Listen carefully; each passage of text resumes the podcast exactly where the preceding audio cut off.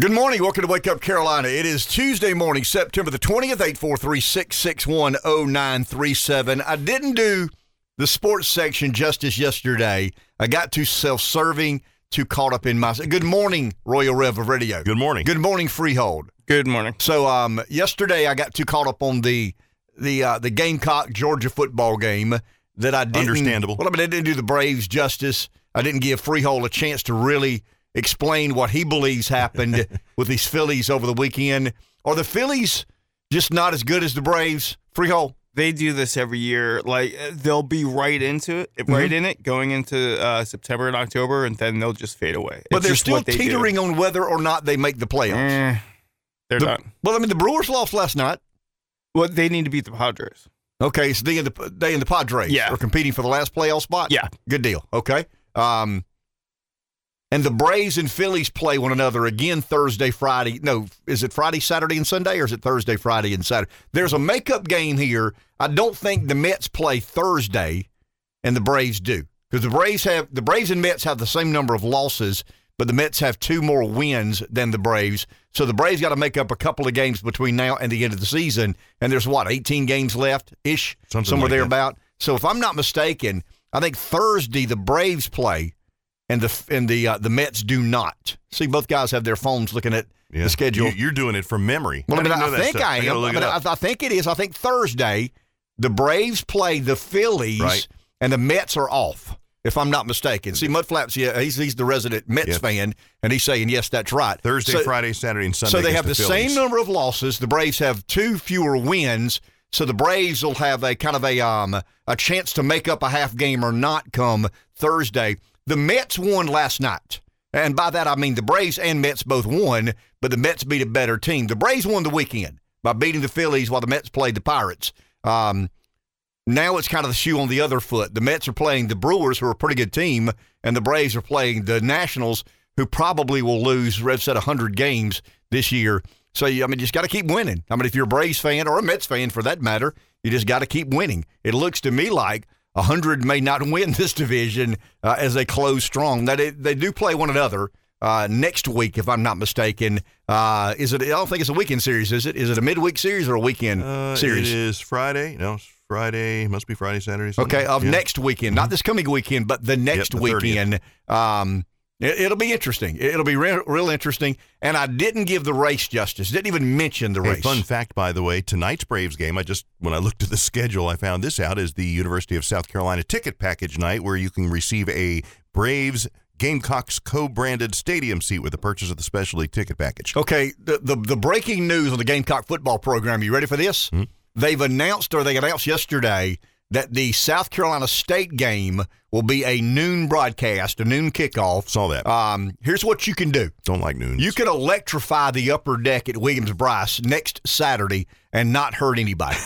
I mean, you can run a 200. Oh, come you- you- on. You, can you can juice the upper decks at Williams Brice a week from this Saturday. Now, this Saturday, Charlotte is. I mean, you know, it's, it's a 7:30 kick. Uh, weather's supposed to be real pleasant.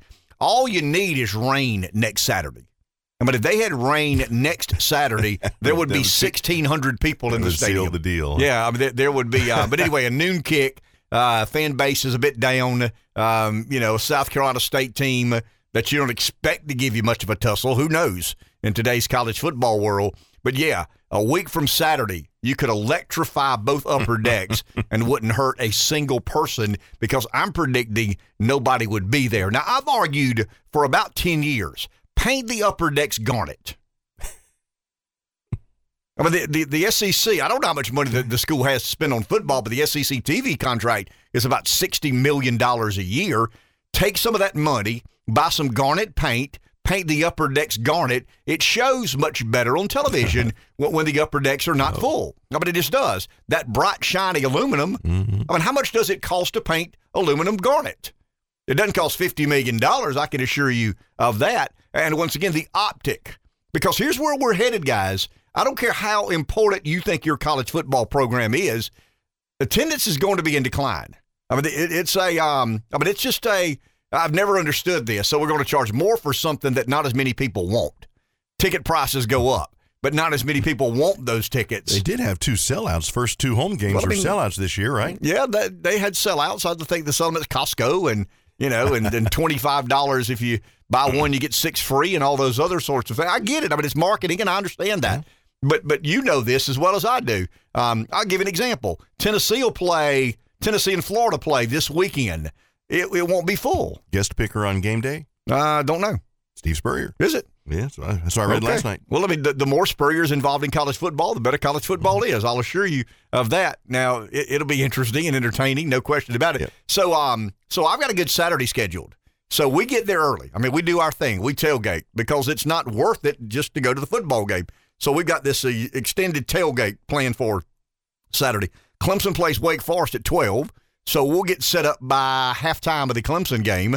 And then you've got Georgia, excuse me, Tennessee and Florida playing at 3.30. And then we'll make our way to the stadium. So, yeah, we'll watch a lot of football and cook some good grub. I think we settled on chicken and beef kebabs uh, Okay. on the griddle is what we're um, kind of planning for. And uh, so, so anyway, I didn't do racing justice. Still ain't done racing justice because Rev interrupted me about the um, Sorry. about the uh, the Braves again. Yep, so the let's hear. factoid about the Braves. Um, they got to get this next gen car figured out. And here's the problem: the the race teams are having part failures, and they're not in control of the parts. The next gen car was designed for everybody. It's, it's parity. Uh, you know, we live in this era of equality and equity, and nobody needs an advantage over nobody else. So you order brake pads, and you order brake lines, and you order, you know, certain product come for certain parts come from a part supplier, and then the parts start falling apart. If if you build a part, you build the car, you know, with your parts that you fabricate and manufacture, and they fall apart. That's on you. But all of a sudden, if you've got brake lines giving trouble and, and brake, ro- brake rotors giving trouble, and you're not in control, I mean, NASCAR, man, NASCAR mandates that these parts come from supplier X, Y, or Z. I mean, there, there's a lot of frustration out there, and um, they, they've got a lot of work to do with this car. I've I've heard from about six or seven teams in different podcasts and articles I've read that the drivers just don't feel like they can push this car to the edge. I mean, the drivers, by their very nature, want to push the car to the edge. I mean, they, they want to, you know, uh, they, they want to go as fast as they can, lap after lap after lap. But they're finding now, it, I I may have a third or fourth place car. I told Rev, a certain driver said two weeks ago, three weeks ago in Darlington, he felt he had a third place car, but he didn't trust it that much. I mean, he just didn't trust driving off into the corner the way those guys like to drive off into the corner. So he paced himself while everybody else had trouble and, you know, tires blew out and brakes went bad. And I mean, he kind of survived. And I just think they've got to really figure out a way to make this car more dependable, just more dependable to the parts in, in particular. Mm-hmm. Well, there are some 843 questions when you know engines blow up for apparently no reason. They Yeah, catch on fire. Catch on fire. Yeah, catch on fire. I mean, how many times does that happen? Unless you have a fuel leak, or you know, fuel leak, brake pads, and things like that. But this guy said it just no, it's just some of the um some of the rubber off the track got in places and got kind of um around the heat of the motor engine, and it caught on fire and burnt the car nearly nearly to a crisp, Mm-hmm. like one sitting beside the interstate. You know, and you wonder whether he had insurance paid up on that. 843-661-0937. I want to talk finance. We can talk a lot, a lot of different things. I've sent Rev a um, the most recent Peter Thiel video I've gotten my hands on. Um, why is that guy so unique and interesting? Here's what I found out over the weekend. Thiel intends to spend zero money, zero of his own money in the general election. Odd. No idea why. But I have it from a reliable source that Thiel spent about 30, uh, probably closer to $40 million in the Senate race, Blake Masters and J.D. Vance. Um, and he's not going to spend anything when it comes to getting those guys elected in the general. I have no idea why. I mean, does he have, is there some, I don't know, does he have a stock going south? Is he worried about uh, the economy? I don't have any idea. But um, but word is that Peter Thiel is not going to spend. Remember, I said last week the Sentinel Fund. I thought that was some of the Thiel money. That's the conversation I had. I said, hey man, it looks to me like Thiel is not playing in the general, but there's this big contribution made via the Sentinel Fund. Is that Thiel money? And he said no. I mean, it's kind of um, it's being rumored in Republican circles that Thiel is going to sit out the general uh, election cycle in the midterms. Uh, why? Don't have any idea. Couldn't begin to. I don't fly in those circles. You know what I mean? I don't run in those circles. This person doesn't either, but he associates with people that do um, interact in in that world of um, of high flying, jet flying, limousine riding, you know, Rolex wearing, all that good stuff. Um, speaking of money, I want to go back. Uh, we didn't talk much at all about the Queen's funeral. I mean, it started. Rev the- and I we're the only down. ones. Well, I mean, Rev and I sat down yesterday morning, and Her Majesty was being laid to rest at the beginning of the show. When I walked out of the studio at ten fifteen, Her Majesty was being transported uh, in, in you know in the coffin. It, it's it's a bit bizarre, but hey, it is what it is. She was moving a lot more than we were. Yeah, I mean, I, you know, I don't know if she'll ever be settled. Um, but she was a, um, I mean, obviously an iconic uh, figure culturally, politically. Uh, we gave her some kudos about being neutral, and the neutrality of her reign is probably something that she will be remembered for and of. But it's just kind of interesting to me. Um, I went to Chick fil A, got a bowl of soup a few days last week, and looked over to my left and noticed the flag was at half staff. And I just, you know, immediately go, oh, that flag at half staff. I'm, What's going on here? Okay, the Queen. I mean, I, you know, I'm, I'm speculating. I don't know why Chick Fil A had their flag at half staff, but I'm imagining the reason they did. Some of the um, some of the public sector office buildings here in town, in Sumter, in Orangeburg, uh, in Florence. I mean, it all over the state, all over the country, had their flags at half staff in recognition for a monarch. And that's just Yeah. bizarre to me. when you say it like that. Mean, when, when I see the American flag, weird. It, it, it flies in the face of monarchy. And Right. you know, and and it's just kind of. I mean, it's bizarre to me. Now, now once again, Why I is get there in America? I get the respect, I get the adoration, I get the intrigue, I get the mystique of the monarchy. But the American flag is based upon what? I mean, anything but her, an hereditary monarchy. I mean, it's a um, it's republicanism, it's democracy, it's individual liberties and freedoms. Um, I went back and read a lot of the BBC's reporting of. Um, I did this yesterday afternoon and into the evening last night, watching the Braves and and some football. Um, I've got this system that works for me. I got the television on mute, Braves in the background, football in the background, and I'm doing my work. Um, and it's it's kind of um, it's interesting to read some of the reporting. Uh, the, the BBC, the British media. Let's say this: the British media are a bit divided, not on whether she was a lady of dignity and and charm and grace and uh, you know the neutrality we talked about last week, but but the reality is they're doing extremely well off the backs of the uh, the British taxpayer. I mean, unbelievably well. In fact, it's so good that there is a provision in um, in British government um, called I want to make sure sovereign to sovereign. In um in 1993, the United Kingdom's government passed a a law uh, that created a unique arrangement. Uh, it, it, it, it, it's a lot about the Crown Estate. I mean, it's centered around the Crown Estate, and that's this uh, vast portfolio of land and property. Um, they believe it's somewhere around fifteen billion dollars. Uh, excuse me, fifteen uh, fifteen billion pounds in assets. That would be what uh, twenty billion dollars. I mean, I'm trying to do the correlation here in my head. Uh, the, the the Queen, we believe, was worth somewhere in the neighborhood. Uh, let's do this. Somewhere between 400 billion and a trillion dollars. excuse me, excuse me. I'm sorry. I'm sorry. Don't What? get that wrong.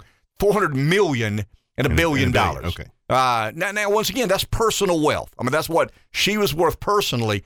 But then you've got this, uh, this, um, this crown estate that she kind of sort of owns, but she kind of sort of doesn't.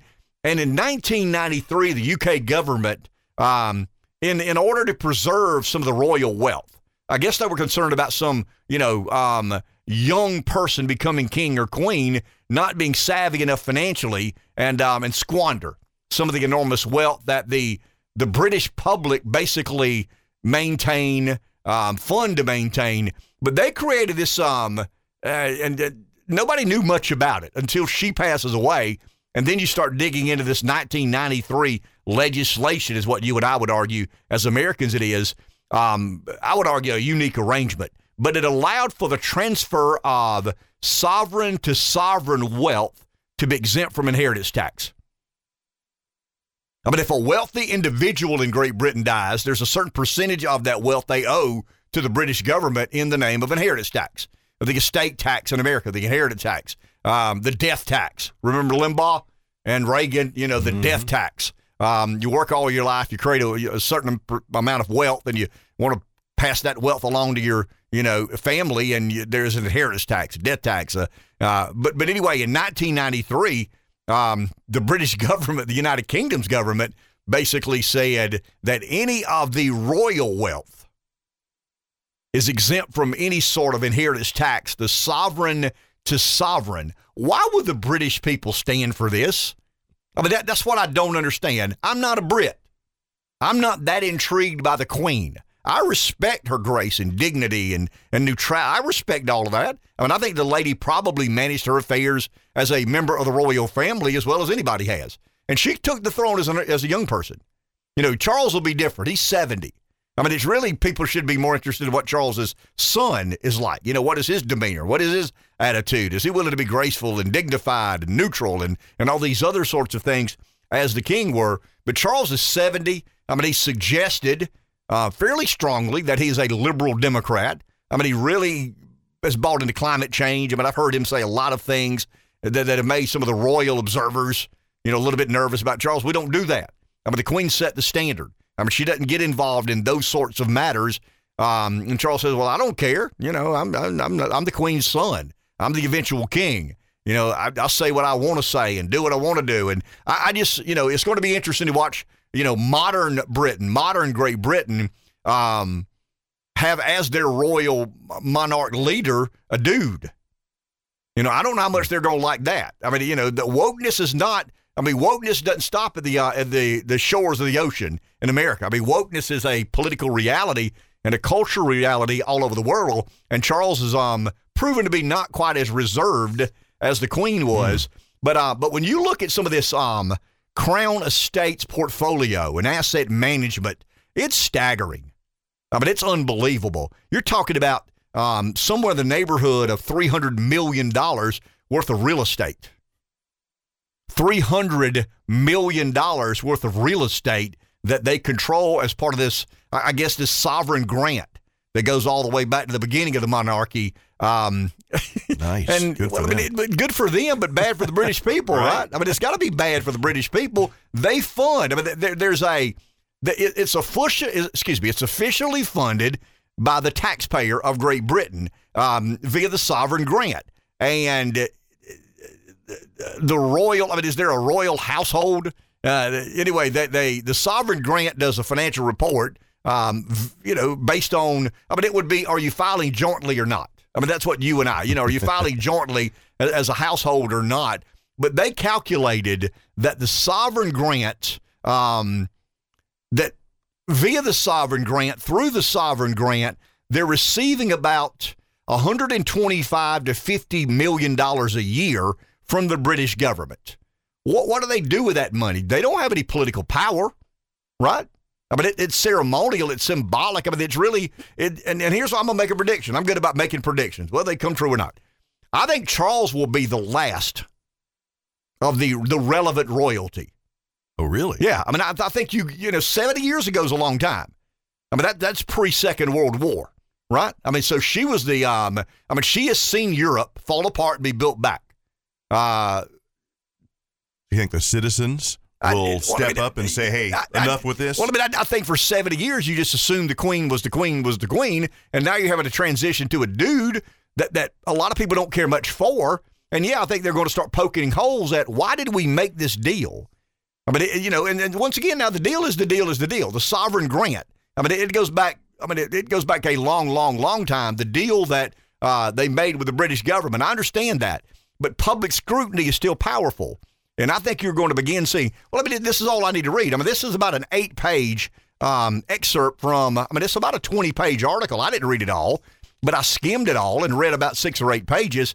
But, but you know, if you are a citizen of Great Britain, a taxpayer of Great Britain, and and you watch I mean, some of the um some of the pageantry, pomp and circumstance of yesterday, you felt you owed it to a 90 year old lady or a 96 year old lady who had been queen for 70 years, kind of um, been at the throne during the Second World War. Or is, is Charles going to get that benefit of the doubt?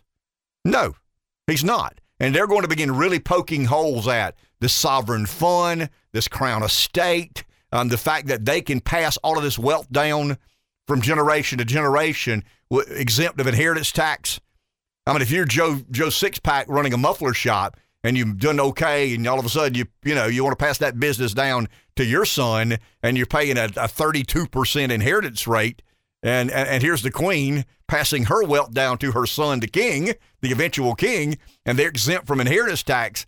I mean, how does that square up? I mean, I know how it sounds to me, but but I, you know, I'm I'm an, I'm kind of an aggressive America firster, mm-hmm. uh, rab, rabble rousing Jeffersonian. Take my opinion for what it's worth, but but I just think the um the dignity and standing of the Queen will be second to the financial realities of of how they've cooked up this deal. And, and once again, I, I don't think people have as favorable a feeling an emotional attachment to King Charles as they did Queen Elizabeth. For what it's worth, um, it's just kind of odd to me. They can pass all that wealth down, exempt of any form of inheritance Their royalty. tax. What do you expect? Well, I mean, I, but That's should the way they? royalty rolls, Well, man. yeah, they, somebody won the ovarian lottery. what, what about them is so deserving? I mean, they, they were born to the right parents. Really, I mean, And what's the it. point of being royal if you can't do things like that? But, but but what's the point of even having royalty? What what makes someone royal? I mean, are you better at it than anybody else? I don't know. Nobody else gets to try. Are you a better king than anybody? Are you a better queen than anybody? I don't know. I don't have any idea. But nobody else gets to try it.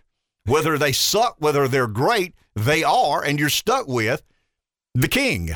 Take a break. Back in a minute. As Tom Petty said, it's good to be king, Sounds like it. if only for a while.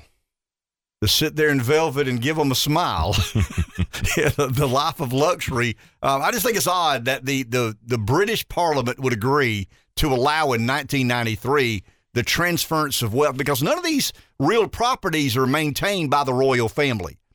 I mean, Windsor Castle and all these other, you know, luxurious homes and uh, castles that they, I, I guess, call their own. I mean, I don't know how they're deeded, but they're maintained by, by the British government. I mean, the government sets aside certain funds to maintain the houses that these uh, that this royalty lives in and calls their own. It's kind of a weird arrangement. I mean, it looks to me like somebody out negotiated somebody else. you know, I don't know the conditions of which this deal was bartered, but it looks to me like somebody far out negotiated. Pretty one-sided. Uh, no, no question about it. Uh, hired a, you know, it's, it's almost like the ads and the SEC and the head coaches who hired Jimmy Sexton. You put Jimmy Sexton, one of these cutthroat agents, in a room with a um, with an athletics director, and Sexton normally gets more out of the um, the athletics director than the athletics director gets out of out of Jimmy Sexton in representation of whomever the coach he's um, working for or on behalf of. So about this time yesterday, we were looking at the Dow futures, and they were way down. And it looks like the market kind of ended, up flat yesterday. And we, you know, you were preaching a little doom and gloom. I, I think we all end up at the end of the day. I mean, I'll stick to my guns. You know, we will have ebbs and flows. We will have gyrations. We will have a couple of optimistic days. And if you watch CNBC, it's bull, bull, bull. That's their job. I mean, they're, they're waiting to get you and I and all others to invest their money in the market. So they're going to be cheerleaders and, and sunshine pumpers. Now, every now and then they'll let a bear on to say, hey, this thing ends in tears. One, one of the renowned guys from Guggenheim came on yesterday and basically said, you know, this will end in tears. Um, he's calling for a 25% sell off of the market that will put it um, at about 24,000 ish, somewhere there about. It's already down, what, 16%? I think it's been down 20% at some point in time during the year. It's down 16%. Here's what I know. Uh, look, I, I'm not a money manager by any stretch of the imagination. No one should ever trust me to make investment decisions on their behalf. That's what Reggie Armstrong is for. Uh, Reggie's technically savvy and, and a student of the process. I'm not but but I do have an understanding of the macro, and you can you can lay down on a graph every time the Fed injects capital into the economy, the market goes up. The market likes that excess capital. It does not like when the Fed begins stri- restricting or tightening that there's a direct correlation. I mean, it, it's not real complicated when it comes to that. If I had a graph uh, of Fed activism and a graph of the market reacting, they would almost be one of the same the trajectory of those lines would almost overlap one another, maybe not exactly the same. But as the Fed creates capital out of thin air, puts that capital into the economy, the the the stock market loves that. S&P reacts accordingly. Uh, the Dow uh, reacts accordingly. The investment community reacts accordingly. And we're going to take out about a trillion dollars over the next 10 weeks. Excuse me, the next 10 months. So in less than a year, there will be a trillion dollars less capital or less liquidity in the economy than there is today. And we believe that we're not going into a recession. Rev, the, the, the intent of raising rates and extracting the capital via quantitative tightening is to drive us into a recession, is to curb demand. I mean, that's why you do this. What we had outrageous um, monetary policy. What we made big mistakes in COVID. We printed about five trillion dollars in the name of COVID relief alone. Now, once again, the Fed has about nine billion dollars on its balance sheet, but about five, excuse me, nine eight uh, nine trillion dollars. Five trillion of it is simply associated with us shutting down the economy and trying to make up good. Now, here's a, here's an interesting statistic. The $5 trillion the Fed created and injected in the economy ended up giving about $2 trillion worth of GDP activity. I mean, it was a terrible investment, mm-hmm. but that's what the government does. The government does not understand the proper allocation of capital because it's not really theirs, it's anybody's. I mean, if, if, if you're making money, if you're printing money out of thin air, why do you really care how um, efficiently it's allocated? So the Fed created $5 trillion in the name of COVID relief, put that money at play in the economy. The economy grew to the number of about $2 trillion in GDP growth. So we got 40% bang for that buck. I mean, the, the absurdity of that. So, so once again, when we start taking that liquidity out of the economy, simultaneously raising interest rates, and we don't believe we're going to drive off into the abyss, I mean, there's no other scenario here. I mean, the only question to ask is how bad is bad, right? I mean, I think Larry said, you know, we're shining city on a hill. We're less dull than some of the other dull cities or some of the other dull countries. I get that. And, and once again, there's still a demand for dollars. I mean, there is because Europe has really squandered it probably at least as bad as we have. But, but you, you know, we can sit down for hour after hour and go through. I mean, you can have economists, world renowned economists. The, the truth is, when the Fed creates capital, liquidity, and that capital and liquidity makes its way into the economy, Wall Street responds positively. When the Fed begins taking that liquidity out of the economy, Wall Street begins kind of like, uh oh. And that's why I said yesterday is it really money? If you put the money in the economy for a specific reason, COVID relief, knowing you're going to eventually take that money back out of the economy, is it really money? Well, if it isn't, what is I mean, I, I, don't know. I'm asking the question. I don't have the answer to that. I mean, if our con, if our GDP, we, we used this analogy yesterday. If the GDP, if the if the American GDP, as big as it is, it's finite. You you and I, I think we saw some statistics yesterday. Somewhere around twenty five trillion dollars. So there's twenty five trillion dollars worth of gross domestic product out there somewhere. You get a little bit, I get a little bit. Um, Freehold gets a little bit, our listeners get a little bit. Everybody fights for their fair share of that GDP. So it's 25 trillion, and the Fed says, "Hey, wouldn't it be nice because of some of these economic issues to pump more liquidity into the economy?" Well, the GDP all of a sudden becomes 35 trillion.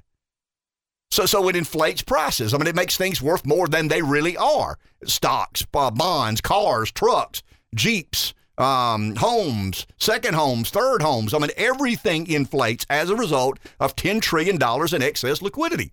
And all of a sudden they start saying, okay, over the next year, we're going to take, you know, $10 trillion out of the economy. They're going to take about, excuse me, a trillion dollars out of the economy. In two years, $2 trillion out of it. How is there not some unfavorable result as an example? I mean, it's, it's unfathomable to me to believe that everything's going to be okay. Soft, there is no way in Hades we're going to have a soft landing. None. That the only question we should ask is do we have to replace the tires after we land or not? It's going to be a hard, hard landing. Does it bust the tires or not? Let's go to the phone. Here is Joe in Hartsville. Morning, Joe.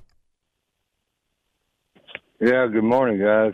Um, one thing, talking earlier about the Braves, I'm surprised you haven't mentioned this kid Strider.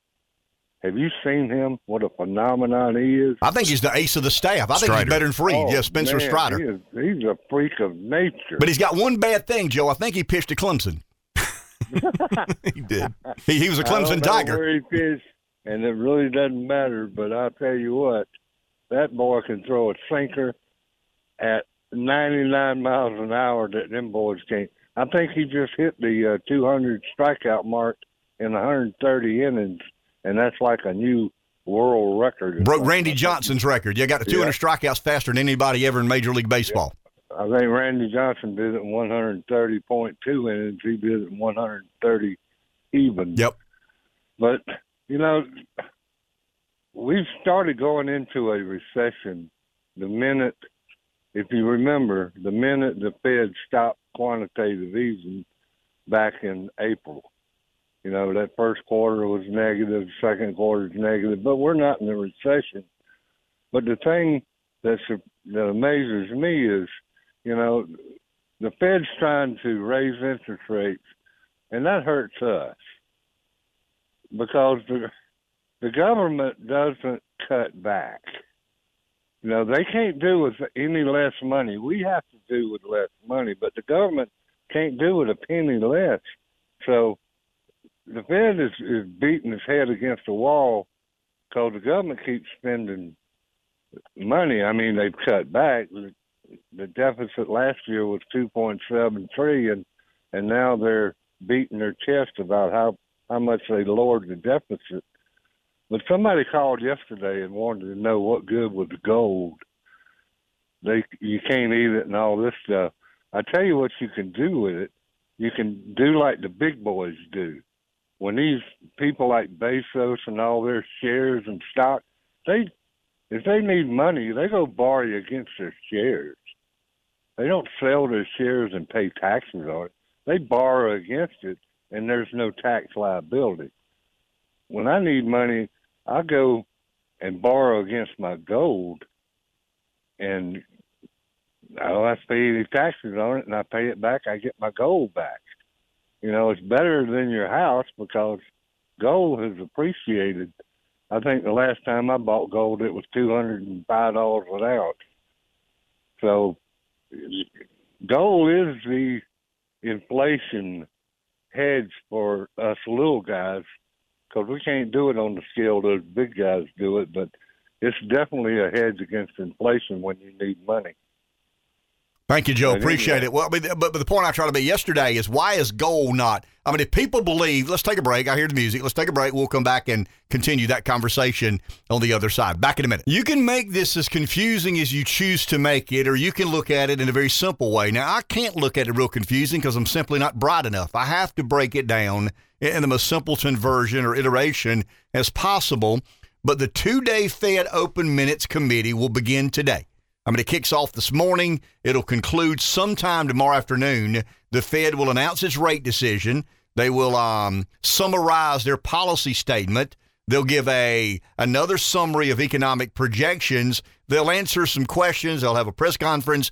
Jerome Powell will say, you know, we're, we're ardently it's uh, in, in defense of, uh, of, of inflation. We're after inflation. Uh, he will never accept responsibility that they're the ones that, remember, he, along with Janet Yellen and some of the others, uh, thought about how transitory this inflation would be. Um, we always questioned that here. We always thought it would be sticky inflation, so to speak. Um, they're, they're expected to raise what we call the federal fund rate by three quarters of one point. 80% of the people on Wall Street believe that tomorrow the Fed will announce a 0.75 or 75 basis point um, rate increase. 20% believe it'll be 100 basis points. Why does that matter? I mean, why are you and I concerned about what the Fed rate is?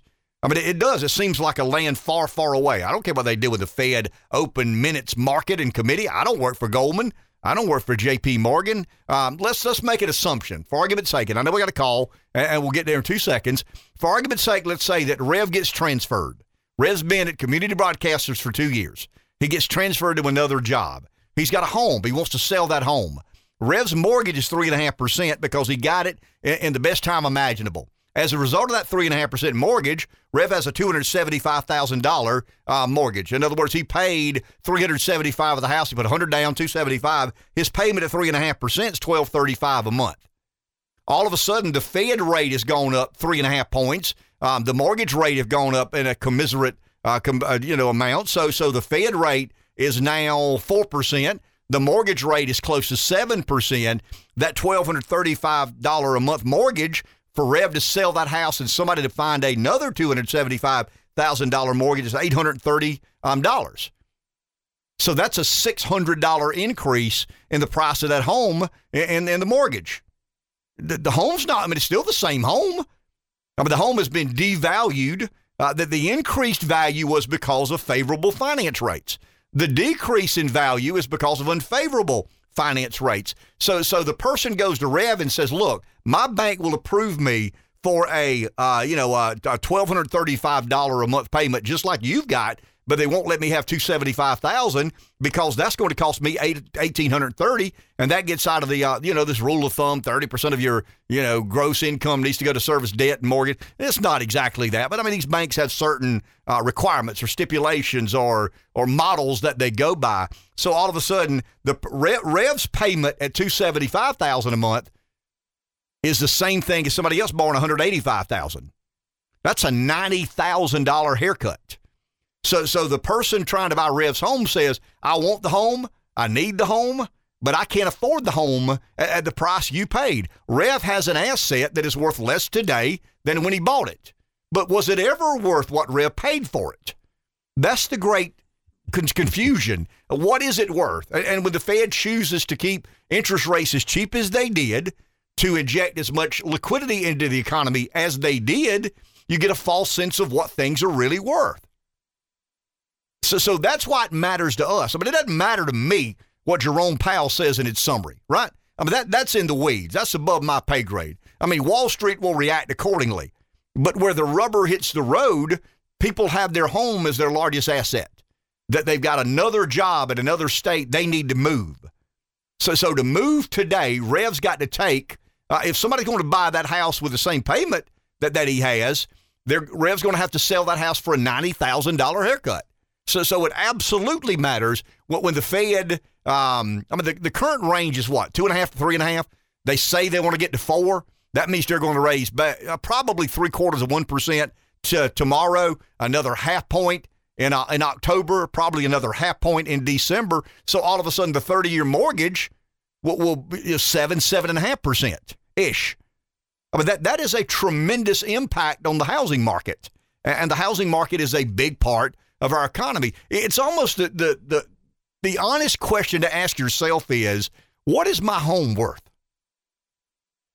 I mean, really and truly, what is my home worth? My home is worth one thing when the economy's rolling along and interest rates are three, three and a half percent. My home is worth something different when the economy's not rolling along and interest rates are seven, seven and a half percent. I mean, that's a fundamental um, issue. I mean, I don't know how to address that.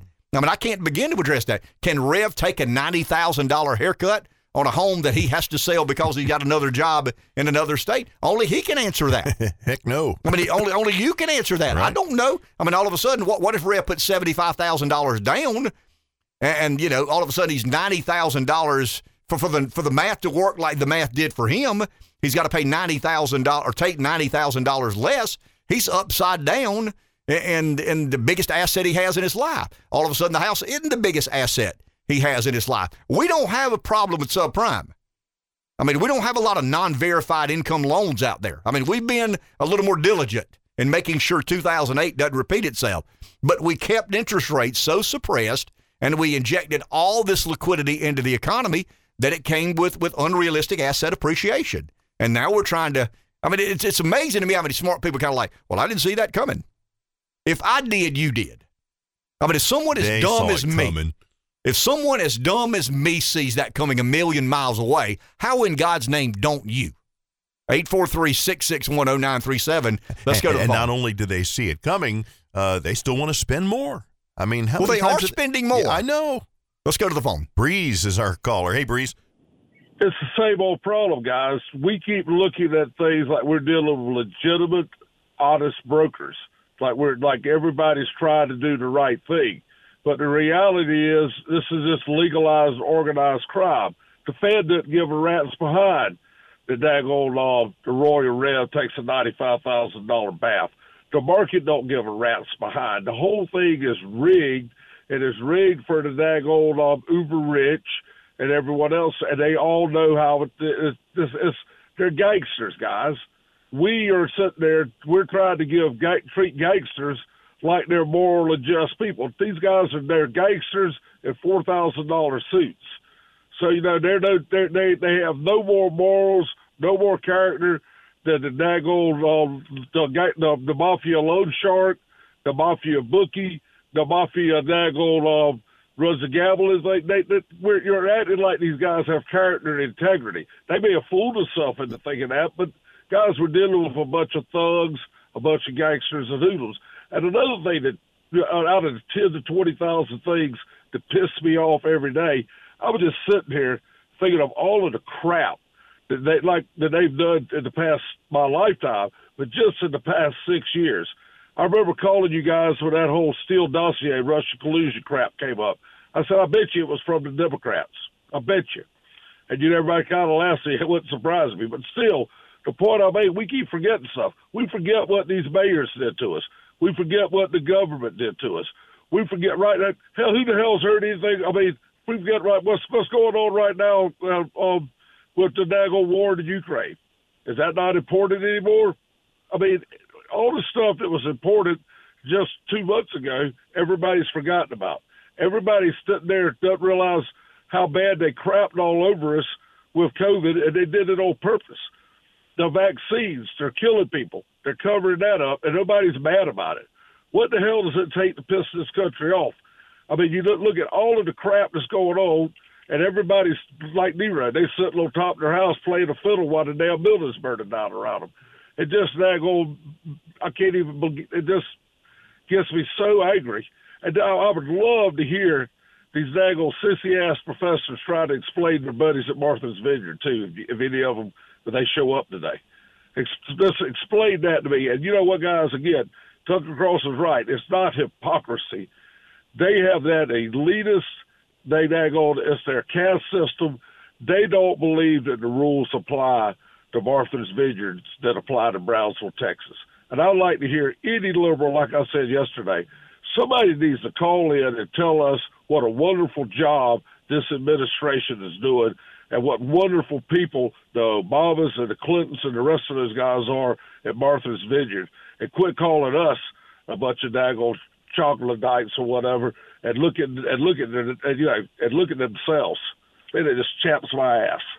Thank you, Breeze. 843-661-0937 is the number. Breeze referred to um, the the financial cartel as the you know they're gangsters. Um, I don't know how I, I don't know how inaccurate that is. I mean, I'll be honest. Is, is it organized crime? Uh, let, us let's, let's go back to a statistic I gave yesterday. So pre-COVID, the average individual client of a bank had about four hundred dollars in their checking account. I mean, ninety-two percent of Americans live paycheck to paycheck. Eight percent don't. Now, now some have bigger paychecks and live better lives. But the majority of Americans don't have a lot of money set aside in case of an emergency uh, or for retire. You know, uh, the majority of people don't retire because they like to have fun. I mean, I've got a lot of buddies in my in my world. I mean, I, I'm I'm approaching sixty, and that's the point in time you start wondering where the last forty years went. I never thought I'd get sixty. So you get sixty, you're self-employed, and you say, "What have I done to prepare for life after work?" Well, I mean, we've dealt with 2001, 2008, and, you know, the, the pandemic. I mean, there, there have been several economically disruptive events in our lives that have happened. And, um, and most people my age have convinced themselves that there is going to be no retirement. I mean, there's just going to be, think of this, Rev. I mean, imagine that. I mean, and I think this is all about the Fed and then the government. I really believe this. I think there's so little predictability in the economy because of the, the Fed's carelessness and recklessness, but they've had a lot of their recklessness is because the government assumes debt and, and the Fed has to purchase that debt. I mean, that, that's kind of sort of why the Fed has become as activist as it has. If the government balanced its budget, the Fed wouldn't have to buy that debt. Fair enough? Yeah. I mean, if the government Makes took sense. in four trillion and spent four trillion, the Fed could say, "Hey, we've got some things we're doing, but At least you guys are living within your means. The Fed's having to buy or having to sponsor buying about a trillion dollars worth of debt annually in the name of federal government. Now, we talked yesterday about China. You know, um, the Chinese own all of our debt. The Chinese don't own much of our debt at all. 700 billion of the 31.1 trillion dollars of debt. Japan owns more of our debt than China. 1.2 trillion dollars. Foreign governments own about seven and a half trillion dollars. The the public owns about 24 trillion dollars of government debt. Some of it's intra-government lending. Uh, about seven or eight million or sorry, trillion of it is intra-government lending. I mean, what that basically means is when you pay your Social Security or Medicare benefit, it doesn't go into those trust funds and and lock boxes. It goes into the um, you know, the the general fund balance, and out of that they allocate or or do whatever to move money around. Bob, pay Peter, borrow from Peter to pay Paul. I mean, that's that's the way we would uh, argue that it's done, but it's it's just absurd that people my age. I mean, the biggest concern we have, and I'm talking about my generation, I'd be a young baby boomer. I mean, I think there, there are older baby boomers, obviously, and then there are younger baby boomers. The younger baby boomers that I know that have accumulated some wealth in their lives are deeply disturbed about investing in traditional methods because they believe there's another disastrous period or two headed our way, probably in the next 10 or 15 years, and it's because the government can't constrain itself. The government's made all these promises Medicare, Medicaid, Social Security, and they're insolvent. I mean, for all practical purposes, Medicare, Medicaid, and Social Security are insolvent. That there's not enough money coming in to honor the obligations and commitments they've made. So, so somebody my age uh, once again, younger baby boomer are thinking about, you know, what does life look like at 70? Well, I mean, if I've got X number of dollars and I got it invested with Reggie Armstrong, I'm scared crapless that the Fed is going to make another fatal mistake. The government's make a, going to make another fatal mistake. They'll print $5 trillion worth of capital in the name of COVID relief. Um, who's got all of that money now? Let's talk about the 5 trillion that was printed during COVID. I mean, it's eight, it's nearly nine trillion dollars on the balance sheet of the Fed. But let's, for argument's sake, round off and say five trillion is all about COVID. Prior to COVID, the average individual client of a bank had four hundred dollars in his checking account. That number went up to about twelve hundred sixty dollars during COVID. Now it's back down to about three hundred seventeen dollars. Where is that money? I mean, it's in big business. Uh, the majority of people took that money and bought something from Walmart or Amazon or Lowe's or Home Depot or you know some of these other big boxes. A lot of it went to government. And public, I mean, sure, but the majority of it went, right? but, not, but not the money, not the money in the checking they account. in the checking account. That's right. I mean, the money it, it flowed, flowed back to big business. I mean, the, you know, I, I've given this stat a hundred times, and I, it doesn't make people anywhere near as furious as it should. The phone should ring off the hook and say, "Ken, who do I call about this?" That the only sentence I should say is of the 8.3, excuse me, of the 8.9 billion dollars that made its way into South Carolina from the CARES Act, the first CARES Act, 6.3 of the 8.9 went to government agencies in the state of South Carolina. Why are you not furious about that? Why are you not demanding some sort of accounting from those in charge? And this was federal money. I mean, the state had very little to do with that. I mean, I know people in the General Assembly that wanted to help business, but the federal dollars came with strings attached, and it was to give money to school districts and universities and, you know, county governments and city governments. The, the, the state of South Carolina has never been as flush with funds as it is today. Why? How many public sector jobs were lost during COVID? How many public sector agencies were decimated during COVID? Why, in God's name, did the public sector escape any sort of financial um, punishment or penalty as a result of COVID? I mean, how many government agencies were shut down? How many government agencies or government employees missed paychecks? I mean, it was a few. I mean, I read somewhere 1.2%. Some government contractors were, were kind of um their their jobs were discontinued in the middle of COVID. We know the devastation it did to the private sector, right? So so when the when the federal government gives South Carolina 8.9 trillion dollars billion dollars million billion trillion, they get 8.9 billion dollars and they basically say of the 8.9 billion we're giving you, don't you give much of that money to business. I mean, that's the private sector. We did shut their businesses down in the name of safety and and you know um, what am I trying to say here? It's uh, lockdowns and and shutdowns and social distancing, uh, public safety. There you go, public health and safety is the word I was looking for. Um, but we're going to make sure that these um, these states are flush. These counties are flush, these cities are flush, these school districts are flush, and these systems or universities and institutions of higher learning are flush. Why are we not furious that that happened? All these Democrat cities and states that were operating in the red to sure. begin with. I mean, it was a bailed makeup. them out. I mean, it, it was a bailout. It was to bail the states that had been irresponsible in their spending. It was to bail them out. How? Why does the public sector, with all due respect, and I mean this sincerely, I got a lot of friends who work in the public sector, and I love those folks as much as I love those in the private sector. This was one of the most unfair deals imaginable. It was gangster-like. I mean, it was like the mafia. I mean, it really and truly was. Hey, here's $8.9 billion take 6.3 of that 8.9 and give it to school districts, universities, and, and you know, um, local governments. I mean, the absurdity of that and, and why we aren't more furious is, is beyond me. Let's go to the phone. Mike in Darlington. Good morning, Mike. Hey, I think you got it absolutely right there, uh, Ken. You're right on the money because it was just theft and it was destruction of small businesses. The the the employment engine of our economy was hammered on, the most productive side of our economy was just mercilessly hammered on, restricted in every way with regulations and stupid stuff like this six foot distancing. That's from the 1918 or something like that. That's they didn't know. They don't know.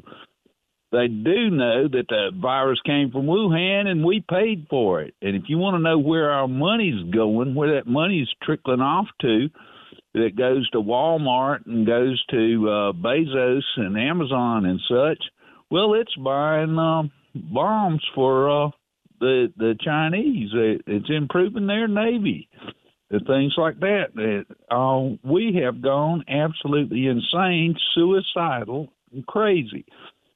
And uh, I think at some point there'll be uh, the total breakdown, and all of these things will go away, and uh, we'll all be on the ground barefoot and trying to catch a squirrel to uh, stay alive another day. We and uh, I'm really just tired of all this misdirection.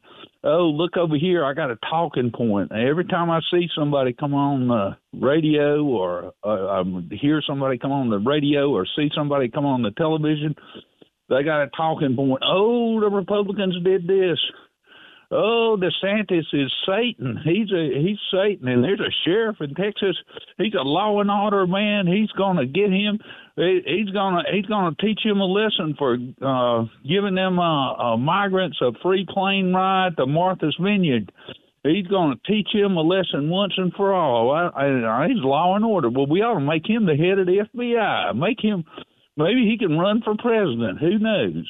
This we are living in an absolutely insane time. I don't know how people got so crazy, but there was a stupid bomb went off somewhere. I think it's called Talk Radio's made everybody crazy. Thank you, Mike. Appreciate it. 843 661 0937. Take a break. Back in just a minute.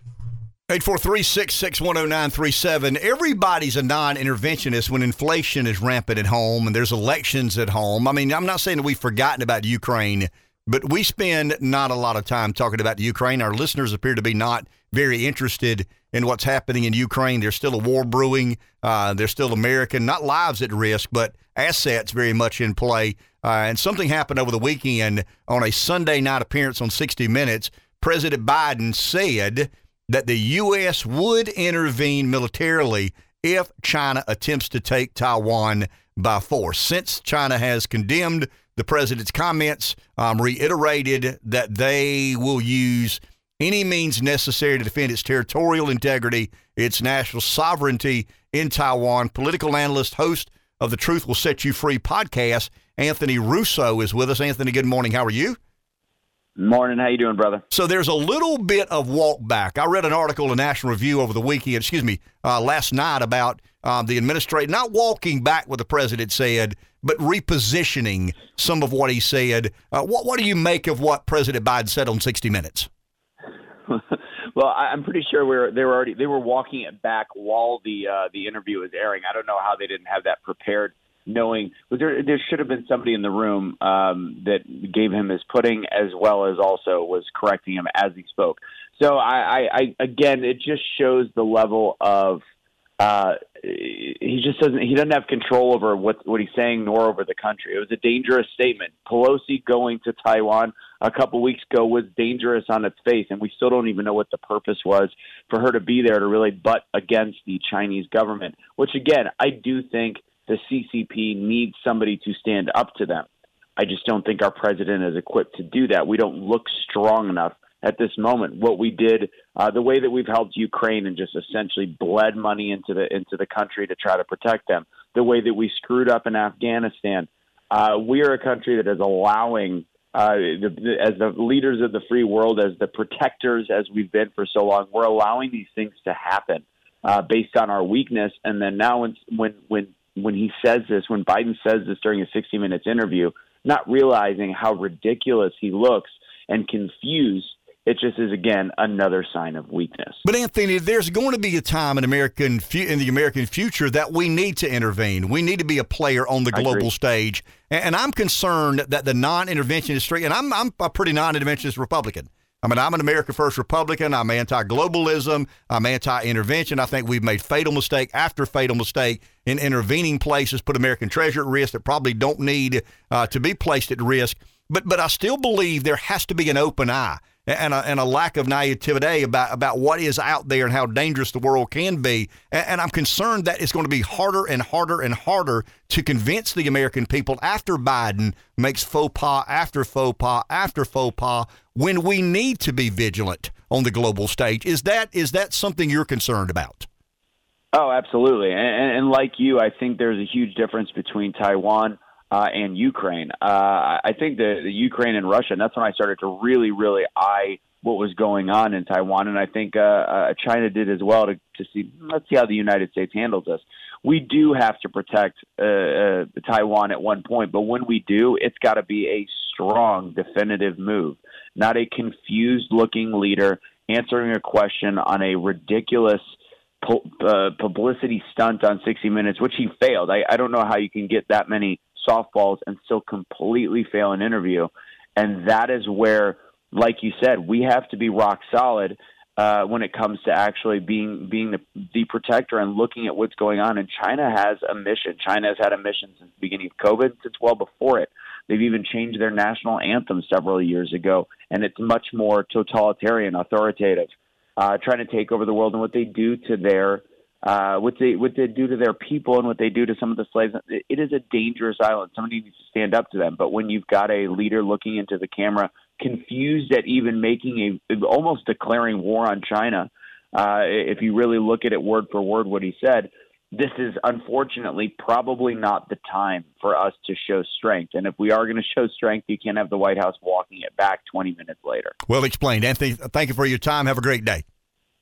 Take it easy kind of an interesting perspective there. I mean, I know we're jumping around here this morning, but we do a lot of that. These Fox guests are offered to us. We get a roster every morning, and um, you take them when you can get them. I mean, you don't say, hey, uh, don't call now because we're talking about the, the Fed and you know inflation and COVID relief funds and and sometimes they fit, sometimes they. I normally try to steer the conversation toward the next guest, but sometimes it's pretty hard to do, especially when you folks participate and we're having a conversation or a debate about whatever um, issue we're talking about.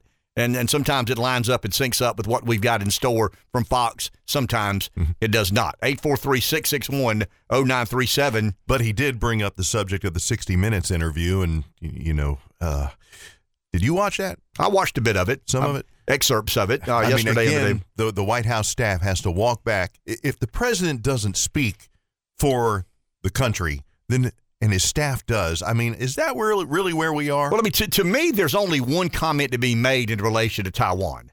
We will address that when the time comes. I mean, that's the only comment to be made. You know, do you support a one China policy? We will address that when the time comes. I mean, those are the sorts of conversations you have with your military leadership, your, your intelligence community. Yeah, you're planning. You don't broadcast what you may or may not do he to the said world. Yes. Sure, he did. We, we will defend. I mean, we will. I mean, he basically men said and women we'll the send United forces. States. Yeah, Right. we'll send forces to Taiwan. Um, so so he's basically said to China, uh, if you jump, I mean, if you make the move to to invade Taiwan, we're going to have a world war over Taiwan. I mean, that that's absurd strategy. I mean, there has to be a plan, but the plan doesn't need to be made public. What does America do if China decides to invade Taiwan? Nobody should know. Nobody. There should be 20 people on this planet that know what we will do if indeed China decides to invade Taiwan. I mean, I understand some of the diplomatic uh, conversations, some of the trade, some of the uh, bartering back and forth, um, foreign di- diplomacy. I mean, I get all that. I mean, and that's that's complicated. That's nuanced, very nuanced and complicated. But but the president wanted to sound like a tough guy. And he, and he basically basic I mean he basically suggested to the world that if China invades Taiwan, there's going to be the two superpowers on the planet are going to be at odds. Simultaneously, while we're funding Iraq um, defending itself against Russia. Iraq. I mean, I'm sorry, Iraq, uh, Ukraine against, you know, defending. I mean, I'm thinking about Iraq and how bad a mistake that was. We, we just did there. make mistake after mistake after mistake. And once again, I think our foreign policies, no, let me back up. I think the foreign policies are very warranted to be discussed in public. I mean, I think the American public deserve to know where we stand on diplomatic matters relating to Iraq or Ukraine or Afghanistan or Canada or or Mexico. I mean, I think the public deserve to know that. I don't think we deserve to know what our military intent is if indeed China were to invade Taiwan. I don't need to know that. You don't need to know that. We need to understand the China diplomacy. doesn't need to know No, that. China certainly doesn't need to know that. You better believe it. China doesn't need um, to know that. But Biden goes on 60 Minutes, and once again, um, you combine a liberal journalist and dementia, and you normally make mistakes. And and he did. I mean, he made a great mistake, but he does that all the time when they let him kind of ad lib and get off script. Every time he doesn't read, I mean, he, he's confusing enough reading the teleprompter. But when he's not reading the teleprompter, he's dangerous. I mean, at least somebody has said to Joe Biden, read these red letters on this clear screen and you'll be okay.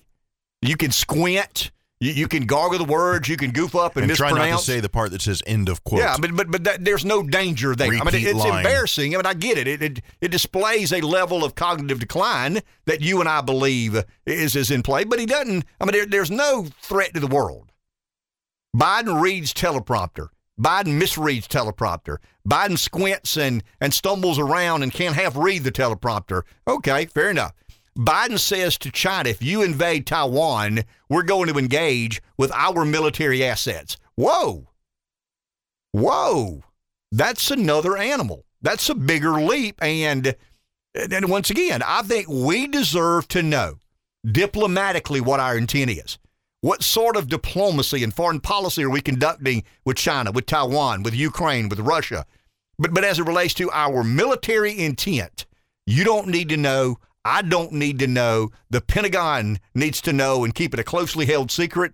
I guess the military leadership, in conjunction with our political leadership, those on the Armed Services Committee. I mean, there's probably 100 people in the world that need to know what our intent is, and it should have already been planned. We should know exactly what we're going to do if China invades Taiwan.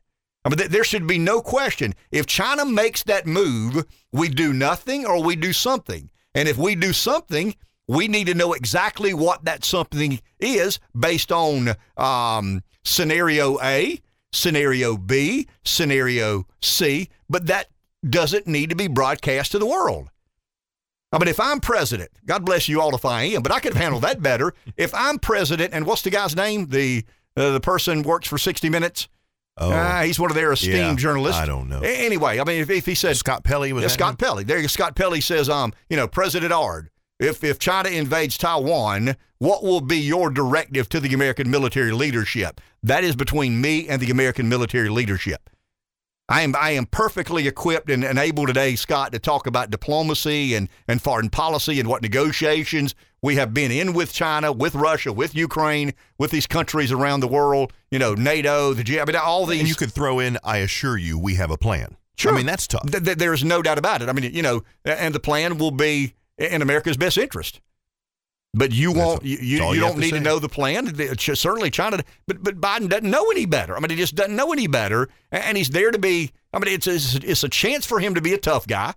And if you if you notice something about Biden, when he gets a chance to be a tough guy, he kind of likes that. You know what I mean? Scrappy Joe Oh, yeah. from from Scranton, You Pennsylvania. remember Corn Pop? Yeah, I mean that's what I'm saying. I mean he likes to be that. He he kind of fancies himself as some throwback. You know what I mean? I'll I'll ball my fist up and take a swing at you. Um, no, you you just shuffle your feet where it is. You shuffle your feet to get to to where it is. Um, you're headed. Corn Take a- was a bad dude, yeah. from what I hear. 843-661-0937. Back in a minute. 843-661-0937 is our number. Uh, kind of rambling about this morning, talking about a lot of different things. I, I did listen to the interview Scott Pelley did with Joe Biden. He talked a lot about COVID, the end of COVID.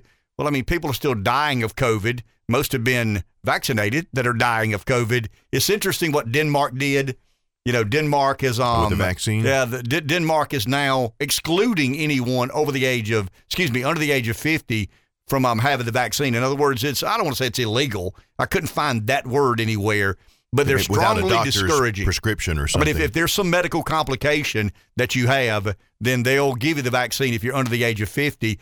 Quite the pivot from where we were to where we are um, today. But but he says the pandemic is over, and then but they're doing all these things and related to the national emergency, right? The pandemic emergency. Well, Rev, I mean, it, but it's what you get when you elect a president uh, not of sound mind. I mean, we can call Trump crazy. You can call Trump outrageous. You can call Trump out of control. I mean, at times he was. I mean, there's no doubt about it. But nobody questioned whether Trump had the faculties to understand what he was doing. If Trump was being an ass, he was meaning to be one, right? I mean, if he was intended to be outrageous, he, he was intending to be outrageous. Biden does not have the, the mental capacity right now in his life to clearly understand exactly what it is he's trying to explain or articulate. And he's not a guy in a senior home.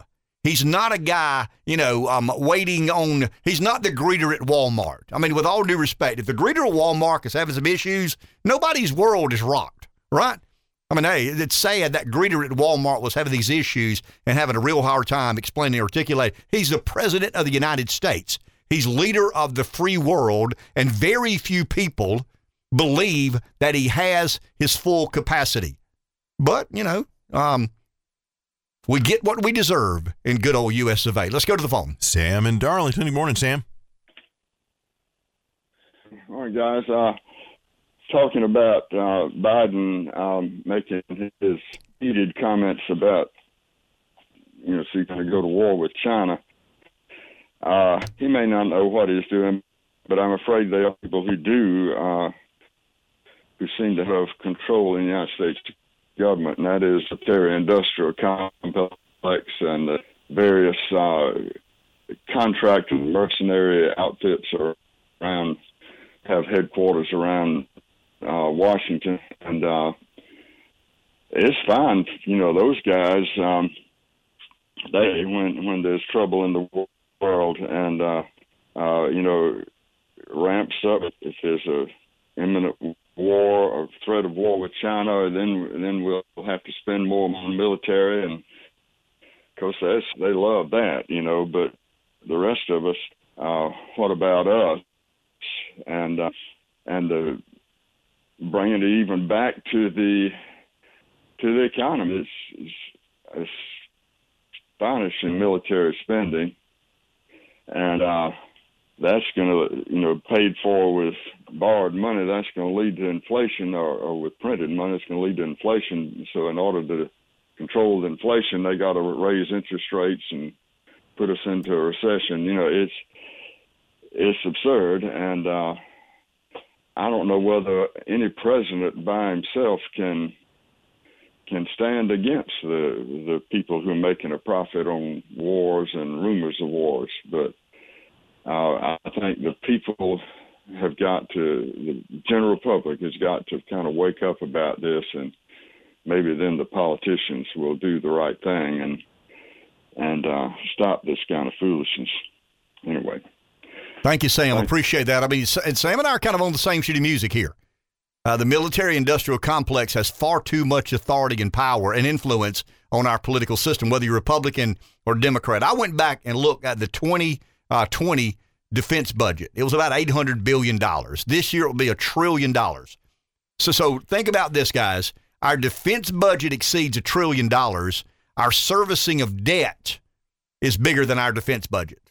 No principal, just interest. The interest on our debt payment by the time the Fed finishes raising rates this year will exceed our defense budget. Our defense budget is a trillion dollars annually. China's is about 250 to 300 billion. I mean, you say, yeah, but who trusts the numbers out of China? Um, that, that's a pretty estimated but accurate number. I mean, there, has been some pretty deep dives in what China invests in their military industrial complex. India's less than 100 billion. I mean, nobody else is over 100 billion.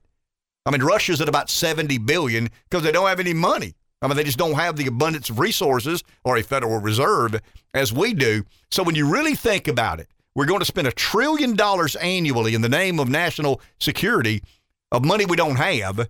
And, and we're financing a large share of that. So we've got two line items in our budget that exceed a trillion dollars. I think we got four total. I think Medicare and Social Security exceed a trillion dollars, and um, and then defense spending is about a trillion, and the servicing of debt is going to be over a trillion dollars. So, we're the preeminent superpower on the planet. And I guess the reason we're considered to be the superpower on the planet is how much we spend in our um, in the name of our military industrial complex.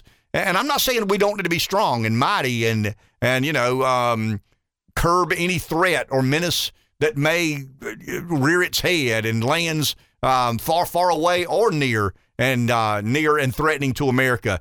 But but but a trillion dollars, I mean a trillion dollars annually spent in the name of national security.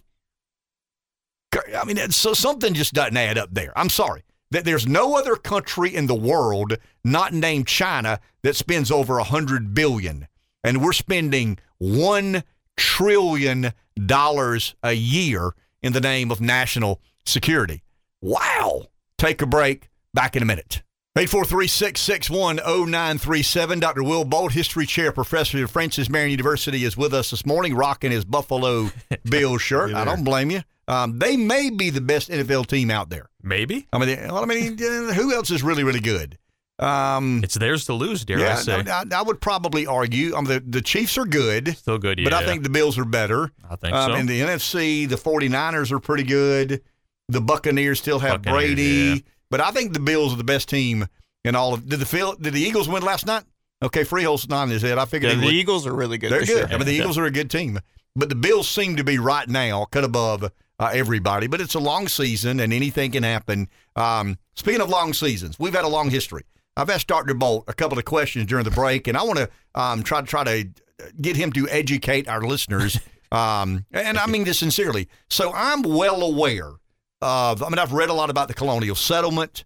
I've obviously read a lot about the American Revolution, um, 63 to 73 ish. I am familiar with Jeffersonian Hamiltonian. This debate we had about the founding principles of our government. Is it is it um do states' rights take precedent over a centralized, you know, a central planner form of government? What I what I don't know much about is the debate after Hamiltonian Jeffersonian. Um, Andrew Jackson to me is the the guy that kind of culminates that Sure. era of American politics. But post Jackson, pre Civil War, I know very little about. and I got to believe if I know very little about post Jackson, pre Civil War, our listeners uh, don't as well. What was the issue or two or three, the debate or two or three that we had post Jackson, pre Civil War? Well, a lot of historians would refer to this sort of the 1820s to 1860, uh, up until recent, they would call it the Age of Jackson, because Jackson casts very long shadows over this period of American history.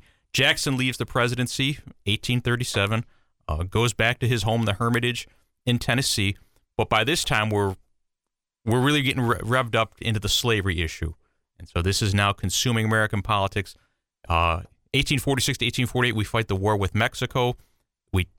Buy all of the Southwest from Mexico as a result of the war. And as a result of the Mexican American War and then the discovery of gold in California, suddenly the economy is flush. Uh, we have a booming economy, so we've solved all of the economic issues. And so the one thing that's sort of left over, the one thing we haven't solved yet, uh, is the issue of slavery. And so that really, from 1850 on, That's the only thing we're going to talk about in American politics. Okay, so Jefferson gets elected as the third American president. Hamilton Yep. is killed. Yep. Jackson would have been an understudy to Jefferson. Oh, absolutely. A And- continuation of the Jeffersonian philosophy of government. Sure. Did anybody carry the water for Hamilton after he um he dies? Now, Hamilton Wright is killed in the duel with Aaron Burr, and he, there was no understudy. I mean, he was the dominant figure in the Federalist Party, and the Federalist Party, by the time you get, the Federalists will oppose the War of 1812, which turned out to be a popular war, and then the Federalists give themselves a self-inflicted wound at the very, very end. Uh, a bunch of Federalists will meet in Hartford, Connecticut, and they'll talk about secession, and they do this in 1814. Uh, so the first serious talk of secession doesn't come from the South; it's from the the Yankees up in the cold, miserable, godforsaken New England. And so they, these Federalists talk about secession right at the same time as the news arrives of Andrew Jackson's great victory at New Orleans. And so again, this just the, the Federalists have egg on their face. It's they they look like they're committing treason while the country is celebrating this great, glorious victory. And so they cease to exist as a political party after that. And so you have just the the Jeffersonians are the only game in town. So Jackson wins uh, the election in what year? Jackson runs in 24, And loses, loses. right in the divide when it goes to the House, and then wins in 1828. Okay, so he gets elected in 1828. He serves until Uh, he serves just two terms, Okay. adhered to the tradition of George Washington, uh, and leaves when his term expires in 1837. Did Jackson realize the political debate was going to center around slavery? And what did Jackson say about slavery as, an, as a political issue in America? I mean, Jackson was an incredible nationalist, and when the, the state of South Carolina in Jackson's presidency talked about and contemplated secession, I mean, Jackson said, no, you can't do this. The Union is permanent, it can't be dissolved. And when the Civil War starts, Lincoln, of all, when he looks for inspiration, he doesn't go to Thomas Jefferson, he goes to Andrew Jackson. Now, of course, Jackson believed in the Union, but Jackson was also a slaveholder and believed that Southerners did have the right uh, to own slaves. And so he was kind of on the horns of a dilemma. And Jackson, unfortunately, it was probably pro slavery.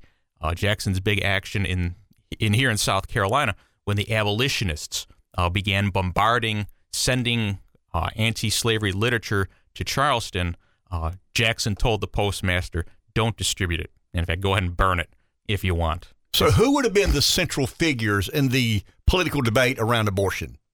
I mean, abol- abolition? Yeah, I mean on both sides. I mean, the, the, the, I mean, because you, you said something a second ago, and I never Sure. thought of this. So there was a debate about whether the Constitution was pro or or anti-slavery. And the large majority of the people, North and South, especially in the North, thought the Constitution is a pro-slavery. Explain document. that. Expand upon that. It can't. The Constitution was about liberties and freedoms Sure. and and person. How is the Constitution a pro-slavery document? Well, you had to make a, a deal with the devil, unfortunately. There's no way that the Southerners were going to agree to ratify and join this union if they didn't get certain protections. And of course, the, the word slave or slavery isn't anywhere in the Constitution, but it talks about persons, such persons, persons held to a term of labor. And so the biggest defender of slavery was South Carolina's John C. Calhoun. And he based that on what? His defense of slavery was racism or Constitution? And that was constitutional. And again, he looked at the, the Fifth Amendment, is what Calhoun would hang his hat on. And the Fifth Amendment says you cannot be, the government can't take your life, liberty, or property without due process. And a lot of the Northerners said, You got us there, John. I mean, and so this is why uh, it's not the, the Civil War, it's not the Emancipation Proclamation, it's the 13th Amendment, which finally gets rid of slavery in the country. Okay, let's go all the way back to the Declaration of Independence. Jefferson tried to address the Declaration or try to address slavery in the Declaration of Independence more aggressively than he probably gets credit for. Sure. Again, this is you can see Jefferson grappling with this this great contradiction. Unfortunately, right? we're here. We've got all these problems.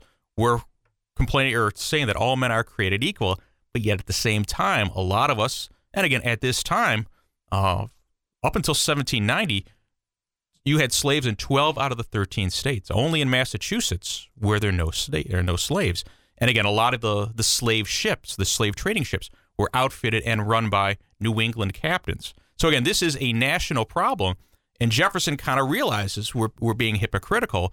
So Jefferson put in the Declaration that the king has fastened slavery on the 13 colonies, and the other delegates said, uh, "We don't want this fight right now," and so they just deleted this section from. They kicked the can down the road. Okay, when did the proverbial worm turn? When did when did the anti when did the abolitionists gain momentum and appear to be uh, winning the debate about whether or not we needed to abolish slavery? Starts probably around 1831. A, a Yankee abolitionist, William Lloyd Garrison, starts to publish a newspaper. It was called The Liberator. And so this really kind of opened up a lot of eyes of people in the North. And you would almost say that Garrison was almost like the the National Enquirer. He shocked his readers. He put these horrific stories of slavery, embellished a lot of them. But a lot of the people of the North, if you're in Massachusetts, Vermont, you're, you're hundreds of miles away from an area where slavery is legal. But they again began to read these stories. And again, Garrison was a, a constant agitator. And so slowly but surely throughout the 1830s, more and more Northerners uh, are getting wrapped up in this. They're joining anti slavery societies. They're putting pressure on the politicians, the guys they send to Congress, uh, to do something about slavery as well. Was there a politician or two that once they became abolitionists, once they became in support of, um, you know, outlawing slavery or abolishing slavery, that the debate began to, to turn? I mean, John C. Calhoun would have been the Sure. uh, the loudest voice in support of slavery. Wh- Who would have been on the opposite opposite end of the spectrum to Calhoun? Again, at first, most of the Northerners regarded these abolitionists as the lunatic fringe. And they, in fact, saw them So as there was no prominent politician in that moment not saying, "Let's until- abolish slavery." Not until you get to the 1850s. And see, and most of these these abolitionists, they're, they're cranks. And again, most Northerners saw them as a bigger threat to the Union than the Southern slaveholders. And so, right, most of the Northerners just kind of said, not, not, not yet. We don't, we don't, we don't think it's a big enough issue just yet. Once you get to the 1850s, you can't be opposed uh, to abolition in the North. You're going to get outflanked, and you're going to lose an election. So, every just about every politician has to be against slavery. So, what politician or political event led to the Civil War? We got a series of events in the 1850s. You get the Compromise of 1850, Explain that. which is a whole bunch of things. This brings California into the Union as a free state. So we settle the West. I mean, the Louisiana Mhm. Purchase has been done. Lewis and Clark have done their thing. Um, We're starting to open things up. Dr. Bolt said he's real surprised, or he thinks Jefferson was real surprised that Lewis and Clark came back. I mean, you send them out there, you commission them to go explore, and, and you anticipate something will eat them or kill them. I mean, I'm sure of that. And here they show back up, and he's like, "Holy crap!" I mean, these guys made. They, not only did they go, they came back. How many years later? Yeah, three if or four, I told five you years. I'm walking out to California, and you'd probably say, From where? From Louisville? from, right, from, from here. And you'd probably, we're, we're going to need somebody else on Tuesday mornings. Boy, he ain't coming back. I mean, I'm a man's man, I like to think, but I mean, let's let's be honest, man. It's, it's going to be something's going to eat me, man. But, but they go dysentery. that- Yeah, that, that, they go and come back. Yeah, but yes, exactly. Unscathed. Just fine. It's like, hey, how you doing? But but I want people to understand that that by then we're not 13 colonies. I mean, it's not the Sure, South and the North. I mean, we, we become an expansive oh, nation. Oh, I mean, there are many many acres that we've declared our own. We settled Louisiana Purchase. Uh, happened, took place. Um, so, so, so go, go back to the event. I'm So, jumping around on you. 1850 is the, the compromise. The North gets California, but other sections of the the compromise 18 tilt towards the South. We pass a new fugitive slave law, which makes it very easy for Southerners now to go into a federal court and get a an escaped slave and take him or her back to slavery. And so this angered, bothered lots of Northerners. Then four years later, you get the Kansas Nebraska Act, which opens up all of the the rest of the Louisiana Purchase, and it opens it up for settlement. But there's no restriction on slavery, and so this means that Southerners can go in there, and it makes it possible that slavery can take root in all of this land. And so you have what comes known as bleeding Kansas, because you have like Northerners and Southerners both going into the area trying to win a majority, and so they begin fighting it out. You got over 100 people killed. And then the next big event is you have in 1857 the Supreme Court decision Dred Scott versus Sanford, and this is a very very pro. Uh, it's a Calhounian decision, even though Calhoun is dead. The Chief Justice Roger Taney essentially took a lot of Calhoun's arguments and now made them the law of the land. And a lot of Northerners, when they read Taney's decision, and that say Taney said slavery follows the flag, the fear was, well, now so, a Southerner can take their slaves, their property, into New York or Pennsylvania. And here we're starting this industrial revolution. And many in the North thought you can't have free labor and slave labor side by side. It's got to be one or the other. So Southerners will take their slaves up north, and that will kill off the industrial revolution. So that terrified the people in the North. When was the Civil War inevitable? From your perspective, when was it unavoidable that we were going to end up in a war between the states? Yeah. It's the Kansas Nebraska Act, many would say 1854, because it kills off the Whig Party. And the Whig Party had been around since Jackson. Once the Whig Party collapses, your northern Whigs, such as Abraham Lincoln, become Republicans. And the Republican Party was opposed uh, just to the extension of slavery. That's the only thing it cared about. The Republican Party isn't trying to make recruits in the South, it's a sectional party in the North. And again, we're off to the races at that point. And Lincoln is doing what? Up until Kansas, Nebraska, he was a former Whig. He's making money as a railroad attorney. And a lot of the guys, the engineers that he will meet, were former uh, Army officers. Uh, and Lincoln will then pull them out of obscurity to command Union armies during the Civil War. But he's making lots of money in the railroad business, defending his clients. Gets back into politics with the Kansas Nebraska Act of 1854, becomes the, the key figure, uh, the leader of the Republican Party in Illinois, takes on Stephen Douglas in 1858 for a Senate seat. He loses, but the race was closely watched. And a lot of his fellow Republicans said to him, Abe, uh, are you actually running for another office? Are you running for president? And Lincoln smiled and said, The taste is in my mouth. And so Lincoln, already in 1858, uh, knew he was going to lose. But again, by attracting a national following, uh, he's from the Midwest, sort of a, a moderate area. He had planted the seeds, a brilliant political maneuver on Lincoln's part. But had Lincoln's political history prior to that moment been as an abolitionist? No, it hadn't. He, had was been- very inconsistent. Exactly. Again, he- this wasn't a major issue. He was an old Henry Clay Whig. All right, we need a strong national bank, a high tariff, right? High prices for public lands, all of the economic issues, and then he kind of came, like many Americans. It's like, all right, this issue of slavery isn't going away. It's a stain on the national fabric. We got to deal with it. Let's take a break. I want to come back and talk about Lincoln in particular during that period of time, the evolution of Abraham Lincoln, President Abraham Lincoln. Take a break. Back in a minute. 843-661-0937. Dr. Will Bolt, History Chair, Francis Marion University, rocking the Buffalo Bills shirt. Again, maybe the best team in the NFL. Not maybe. Right now, they are the best team in the NFL, but it's a long season and a lot of things can happen. Let's go to the phone. Someone's there. Jim in Florence. Hello, Jim. You're on the air. Hey, good morning, guys. So, question for Dr. Bolt. Uh, I really kind of see Lincoln's War as the beginning, you know, the military-industrial complex. Uh, you know, was it Lincoln's neighbor in Spring, uh, Springfield, Illinois, got the uh, Tin Cup contract and became a millionaire? Um, no coincidence there, right? um, you know, and anyone who really thinks that uh, women sent their 15-year-old sons to go abolish slave, sent them to war to abolish slavery or defend slavery, doesn't understand the human experience. Um, and I'm not, I'm not saying it wasn't about slavery, but it certainly wasn't only about slavery. But who profited off this war? Because let's be honest, all wars are about making money. So who profited? And I'll leave it there. Thank you, guys. Thank you, Jim. Appreciate that, my man. Dr. Bolt? Oh, sure. Lots of you didn't have a. I think the the caller is right. This is sort of you would almost see the, the genesis of a, a military industrial complex. Uh, certainly, again, the government, the war was costing the national government more than two million dollars a day uh, by the end of the war. So certainly, any individuals who are producing uh, these materials, and most of the the war producers were shoddy guys, were producing very poor uh, equipment, sort of taking advantage of the government. But again, Lincoln had had tunnel vision. He he said to these guys, "Here's a blank check. Write whatever number you feel comfortable with. We're going to win the war."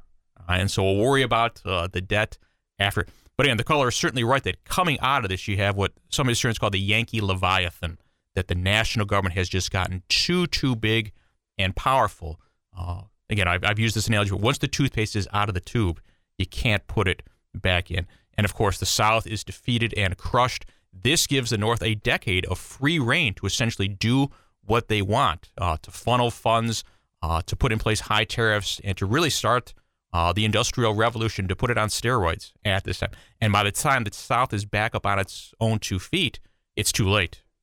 Okay, is Lincoln misunderstood? In other words, there. I mean, we got a Mount Rushmore, Sure. and we got Jefferson and Washington. Yep. Uh, we know their contributions. We've got Roosevelt. He was president when they commissioned uh, the, the construction of Mount Rushmore, so we kind of get that. Um, Lincoln was Lin- here, here. Here's here's my question: Was Lincoln a anti-slavery crusader before he became such a prominent figure in this national debate? No, probably not. And Lincoln, he's a smart, a brilliant politician, kind of realized which way the winds were blowing. And that if he wanted a career, uh, if he wanted a successful career in politics, it would be best to get out in front of this issue. Now, uh, Lincoln, of course, didn't like slavery throughout his whole life, but again, realized that if he put his finger on the pulse of a lot of people, uh, that again, this was a winning issue. And Lincoln, to his credit, always said that he never had a political thought which didn't come from the Declaration of Independence. And so when the Civil War starts, the Abraham Lincoln is fighting the Civil War, the war to end slavery. He's clothing himself in the mantles of Andrew Jackson, a slaveholder, and Thomas Jefferson, a Southern slaveholder as well. Why did Jefferson, excuse me, why did Lincoln, because I've always felt the, the, the greatest accomplishment of Lincoln was post war when the South lost. excuse me, Lincoln chose to try and look forward right. instead of looking in arrears. What about him? What what make was there advisors? Was it his consciousness? What about him said, let's not revisit the mistakes of days gone by. Let's move forward and advance the nation. Right. Well, Lincoln's philosophy was by the end of the war, he, he told Grant famously, let him up easy. You know, we're not going to, and of course, Lincoln is assassinated, doesn't really get to, to put his vision in place. But again, Lincoln certainly didn't want to have hard feelings. Uh, there weren't going to be prosecutions. You know, we weren't going to drag the Southerners out in front of a firing squad and uh, try. Why did he choose that, Doctor Bolt? I mean, why did he choose to? Because he was. I mean, there were several Northern military leaders. Oh, sure. Who wanted to absolutely uh, exact as much pain and mm-hmm. anguish and, and, punish people for being on the wrong side of a war. What, what about Lincoln? Do you believe led him down that other road? Well, Lincoln serves just one term in Congress but I think Lincoln is a very likable guy. He was the guy that, at any big meeting, he would make it a point to try and get to know who you are. He'd come up to you and say, "Hey, I'm Lincoln from Illinois. You know how you doing?" And so Lincoln did have a lot of friends. In fact, he was very good friends with Alexander Stephens, the Confederate vice president. Kind of kept in touch, and they, in fact, they corresponded uh, right up until the start of the Civil War. So again, Lincoln knew a lot of these guys, and so was willing to kind of turn the other cheek. But no, as you said before, there were a lot of Union officers in the military. Uh, and a lot of the guys they had gone to at West Point, and after the Civil War, the Southerners would try and meet with them or write to them, uh, and the Northerners wouldn't have anything to do with them, the Northern generals. And the Southerners will say, Well, why? And the response was usually just very simple you took an oath. I mean, when they had been to West Point, when they had been in the military, and then when they had joined the South, they had violated that oath and that was simply a bridge too far. Did Lin- past it. Did Lincoln accept, to Jim's point, did Lincoln accept that the war was much more complicated than just slavery? Oh, for sure. Well, again, Lincoln at first didn't want to talk about slavery. Right, the Union must be preserved, and it's only right as the casualties are beginning to mount up. By the time we get to the the fall of 1862, this is where Lincoln changes and where he issues the Emancipation Proclamation. He says it has to be a new Union a union free of the original sin of slavery. But again, right, the large, large majority of young men who volunteered early on were not abolitionist crusaders. They were going, they saw this as a way to preserve democracy. And so over time, though, more and more Northern soldiers are enlisting for that. And in fact, you've got uh, the Sixth Corps when they march to Gettysburg, the biggest corps, 20,000 men. They're marching in the middle of the night, trying to get to Gettysburg and to bolster their spirits uh, the entire corps, 20,000 men, start singing John Brown's Body, uh, Liza Moldering, and the great, the great anti slavery song. Is it fair to say, I mean, I'm a Southerner, and I like to be optimistic about the South. I accept responsibility. I accept um, culpability in the Civil War as a as a region of the country. Is it is it fair to say that the Confederacy has been misunderstood? It was not all about that one single issue. Well, the Confederacy was probably bigger in death than it ever was in life. And then most of the guys explain that. I mean, expand upon that. Early on, right, there was support for the Confederacy. Lots of young men came rushing, rushing forward and wanted to enlist. The side in both North and South thought, "Oh, the war's going to be over in a couple of months. I got to get off the farm. I got to run and join a regiment now." Well, after the things start to kind of go south and the war drags on, and now you're being conscripted, uh, being forced to serve. Uh, lots of guys are trying to find ways out, and of course, the the main requirement was if you wanted to be a, a Civil War soldier, uh, you needed two teeth that connected. So you could open up the cartridge box. So lots of guys now start taking out the pliers uh, and pulling out teeth so they can avoid having to serve in either the Northern or the Southern armies. But again, a lot of guys who again just didn't want, felt were kind of forced into. If all of the guys in your community are rushing off or volunteering, if you're small town USA, uh, you can't sit this one out, and so you got to go. But again, by 1864, 1865, a lot of Southerners, uh, when the sun sets, and you're just kind of look around, it's like I'm I'm, I'm going to go to the rear, right, and get back home. I'm getting letters from my wife, my mother. The Yankees have come through. They've burned our crops, destroyed our homes. Uh, I'm going to check this one out. Let Let's stay here for a second. So you're a historian. Th- There are many historians on college campuses today and in high schools across America um, lecturing to students about the Civil War. Do historians lecture about the Civil War as if it were a matter of slavery, or was it a matter of slavery and other ancillary issues? Sure, I would imagine right now, though, given the political climate and where we are in certain areas, it's just about slavery. But again, there's so much more to it uh, than just that. So, so why have historians chosen, not you particularly, but as a profession, why have they chosen to teach the Civil War as if it were an issue? Uh, uh, excuse me, a war about a single issue, that issue being Well, slavery. it just kind of, it kind of elevates, and a lot of this comes post 1960s, post civil rights movement. Again, the current political agenda can oftentimes influence how we interpret and view the past. But again, kind of pre 1960s, um, you know, this was a matter of states' rights for a lot of individuals. There was economic differences, but again, after the 1960s, it's uh, if again, if you're going to write a book on the Civil War and say it had nothing to do with slavery, uh, no publisher is going to touch it. But- and, and I'm not arguing it. I'm not arguing it had nothing to do with slavery, but it had to do with slavery and a lot There's of a lot other. of other things. That's right. It's a, there's a multifaceted. So are we doing? And here's where I'm being a radio show host for a second and a hardball interviewer.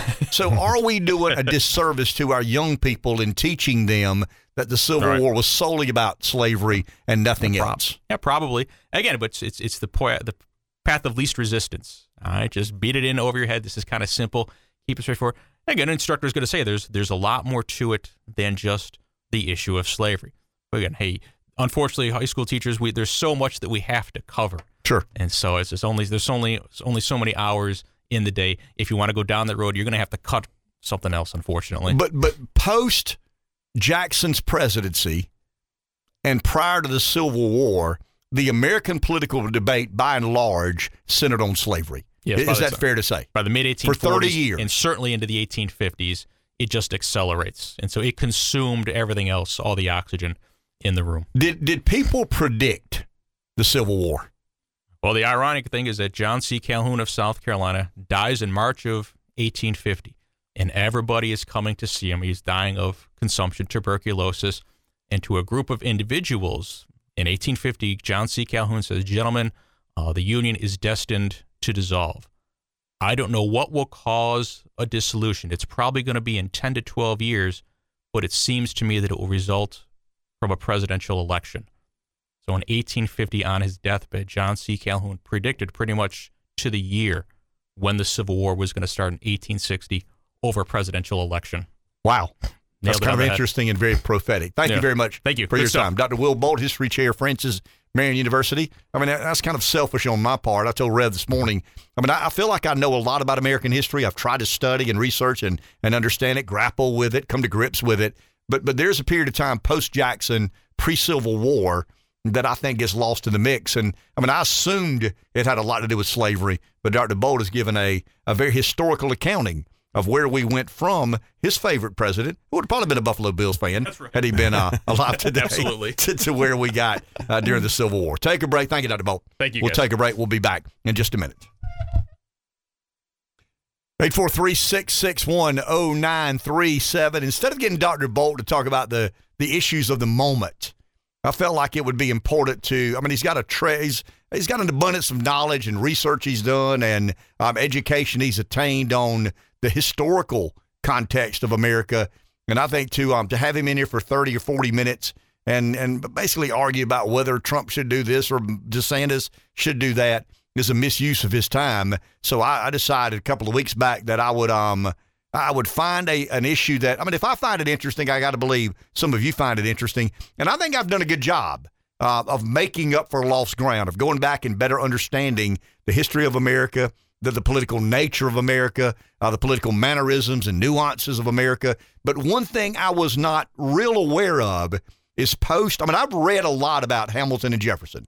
I read a lot about the Revolutionary War, the Confederacy, and all these, you know, Civil War. But that period after the uh, kind of the end of the J- Jackson to me would have um, represented the end of the run of Jeffersonian government. I'm not saying it, you know, the day Andrew Jackson was not president was the end of Jeffersonian government. Um, but but I, you know, that period between the end of Jackson's presidency and the beginning of the Civil War is one that I had very little understanding of and knowledge about. And I think Dr. Bolt just explained it was all about slavery. Let's go to the vault. I've enjoyed uh, Dr. Bolt uh, in those historical. Yeah. It's just been it's been great. Adds a little bit of depth oh, to yeah. this very shallow um, radio show. Let's go to the vault. Bert in Florence. Hello, Bert. You probably should hover over that shut me off button because I'm about to say something that y'all probably won't like. There are two points in history where we just throw math out the window, and that's after the Holocaust and after slavery, after Civil War, because the math doesn't work. It doesn't work at all. The history will tell us we brought in 7 million slaves during the same period where it says our population was 1 million people. Now, even if they're talking about 1 million white people, which is possible, that means there was seven black people for every white person in this country. I don't believe that was ever the case. Not ever. But the math doesn't apply. And for some reason, every time you talk to a supposed historian about that period. That's not a supposed historian. He's a historian. Well, you may not I, agree I'm with what he I've said, talked. but it suggests he's a supposed historian is just inaccurate. Okay, well, let me put it this way the historians are taught things that don't add up, and they reteach things that don't add up. And I've never had one explain to me how math during those periods of our history just went out the window. But what are you arguing, Bert? That there was no such thing as slavery and no such thing as the Holocaust? Oh no, no, I'm I'm not arguing that at all. What I'm arguing is, uh, and all right, let, let me compare it with something. After the Holocaust, they had there was a world. You know, there were this many Jews in the world, and then they started putting money on the table, and the number of Jews multiplied ridiculously. I mean, it was amazing, and the number of people who were supposedly affected by it, the Holocaust, uh, multiplied ridiculously. Same way with slavery, and we're watching it right now because they start talking about reparations. All of a sudden, uh, everybody who was white must have owned slaves or had something to do with it. You're all a bunch of racists. You all okayed slavery, but you go back to the time, and that was not the case even when the war started, it was not about slavery. That got stirred into the mix, and now almost any historian will will make like that was the whole reason. The North wanted to free them, and the South wanted to keep them. At the height of slavery, what was it? Six percent of the country owned a slave. Six percent. Thank you, so, Bert. Appreciate it. But I mean, when you think about it, I don't care if it's six or sixty. No human being has a right to own another human being. I mean, to, to, to, me, the percentages don't matter. I mean, I get the argument about, you know, how pronounced slavery was, how many Confederate soldiers and families owned slaves. I understand some of that debate, and I'll accept that as part of the debate. But to suggest that the Civil War was not worth fighting because only 6% of people owned other human beings, I, I just can't get there. I mean, I, I respect everybody's opinion. And the one thing we've always done here is allow people to express themselves and their opinions – without fear of being shut down or cut off or or, or disallowed to participate. I mean, I, I think that's that's the one beauty of talk radio. I mean, you're allowed to call in and express your opinion, however extreme I may perceive those opinions to be. But when you start talking about, okay, um, the Civil War is worth fighting if there's 60% of people who own slaves, but it's not if only 6% of people own slaves. We can dispute the numbers. I don't trust everything the government tells me, uh, then, now, or forever. I mean, I'll never trust what government tells me to be true. But slavery was real, and people deserved to be freed. And, and that's what the war was largely about. I didn't say solely about. I didn't say it was slavery, all slavery, nothing but slavery. But to suggest that slavery was not the major issue of the American Civil War is just not trying to understand history. Um, that's the reason I wanted Dr. Bolt. I thought I knew that post Jackson, pre Civil War, a lot of the political debate in America was about slavery. Now, now, Bert may be right. It may have been closer to 6% than 60%. But, but for a country to endorse human beings being allowed to own other human beings had to be addressed. I mean, I wish it hadn't ended in 600,000 people losing their lives. I wish it hadn't ended in Gettysburg and, and some of the other places. I mean, I think it's a stain on America forever. I mean, it may be the, the perpetual curse of America, but, but it had to be addressed. And, and yeah, there was states' rights. The Confederacy is unbelievably misunderstood as far as I'm concerned. But, but I, I just can't go along with um, slavery was not as um, as widespread as some led us to. It was still slavery. It's still a human being owning another human being, and and that's just. I mean, I could complicate it, but that's just immoral, unethical, wrong. Um, let's go to the phone. Thomas and Manning is next. Hello, Thomas. Uh, hey, how you doing? Good morning. Hey, Thomas, how are you? Good morning. All right. Uh, just a quick observation that whenever we talk about slavery, it's an automatic white person. The whites owned slaves, whites owned slaves, whites owned slaves. Whites did this. Who gets into the history book to say that slavery was widespread, as in other races owned slaves? In the South, there were black plantations, black slave owners. Some of the, one of the richest women in the South was a female slave owner who was black. She owned like two plantations. Uh, William Ellison was a rich slave owner that lived in the South. He was black. So why does it automatically have to go to the white people did this? Why can't we're going to tell the history, tell the truth, tell the truth, say it was widespread among many races. It was just not a white issue. Every race in history has owned slaves. And in the United States, other races owned slaves, whether they were black slaves or white slaves or Native American slaves. Thank you. Thank you, Thomas. Appreciate that. I mean, I'd stand by my comments. A human being I mean, I'm careful to not say a white human being or a black human being. A human being has no right owning another human being. White, red, blue, green, yellow, old, young, Democrat, Republican, Gamecock, Tiger. Um, God's word tells me that every life is created in his image. And I, I, never say whites and blacks. I mean, every time I argue my point on slavery, it is a human being. I mean, go back and listen to the archive. A human being has no right to own as a possession, a matter of personal property, another human being. That includes blacks who own slaves, whites who own slaves, um, you know, Asians who own slaves. I mean, you know, slavery is still prevalent in the world today. I mean, there's still slave trafficking in the world today. Some of these third world countries, some of these underdeveloped, non-emerging, not non-emerging countries. I mean, they, you know, slavery is not widespread, but it's still there. But I'm very careful now, now, some aren't, but I am. I'm very careful to never say, you know, a white owning a black or a black owning a black or a white owning a white or an Asian owning an Asian. M- mine is about human beings. And mine is a from a Christian perspective. It, uh, God loves everybody. God creates everybody in his image. So, so a human being has no right owning another human being, no matter what their color, creed, ethnicity, religion, uh, political beliefs are. Period. I mean, that, that's the way I end it. But, but I also accept that the Civil War was about a lot of other things than slavery. Slavery was the primary focus. Slavery has become the political debate. But slavery was not all the Civil War was about. Back in a minute.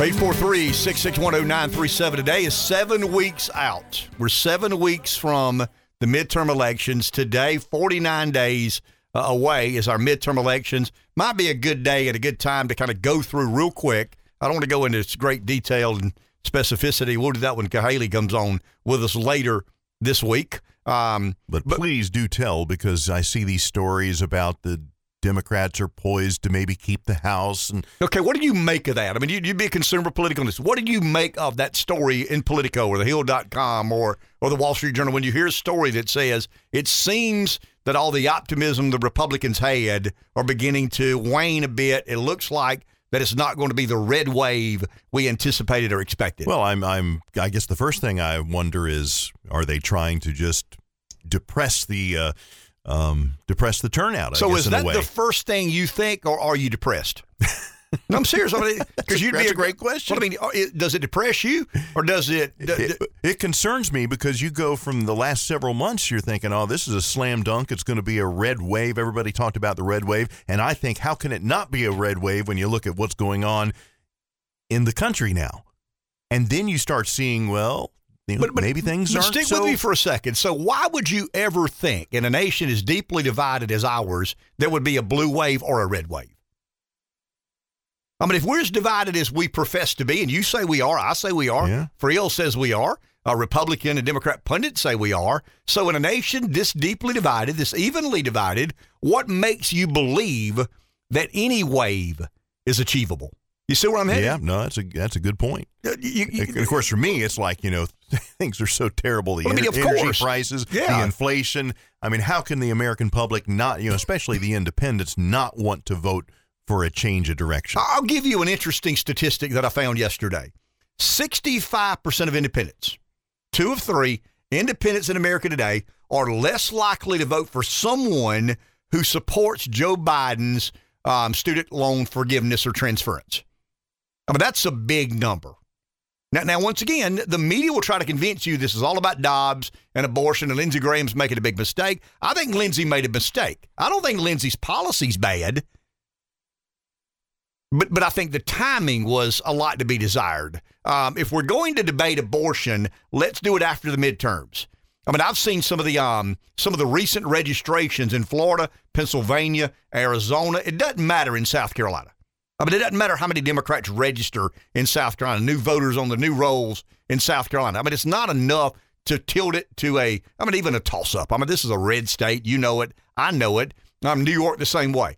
Uh, so, so, so campaigns and candidates and political parties can take questionable positions, and and it doesn't matter except in about six or eight or ten states. I mean, that's just the nature of where we are in American politics. So, so here's where I think we are seven weeks out. I mean, I'm not going into great detail, but but here's where I think we are. Um, I think the in, in the House, I think the GOP picks up. Um, I, I don't know how many. They'll end up with 240 seats. They need two, what, 18 or 19, 218 to govern, or they'll have a majority. They'll end up with about 240 seats. I think the best case scenario is 246. I mean, you look at toss up saying, you know, lean this way, lean that way. I mean, the- you know, the, if if the Republicans hit a home run, we'll wake up Wednesday morning, seven weeks from now, and they'll have 246 seats in the House. I think it's likely that they get about 238 to 240. They'll have a um, a 40 majority, a 40 person majority in the House of Representatives. That's going to happen. Now, what, so what do you make of the report this morning on Fox, for example, where they say Dems have this, you know, of course, their best case scenario, they take the House, obviously. There, there's no way the Dems hold on to the House.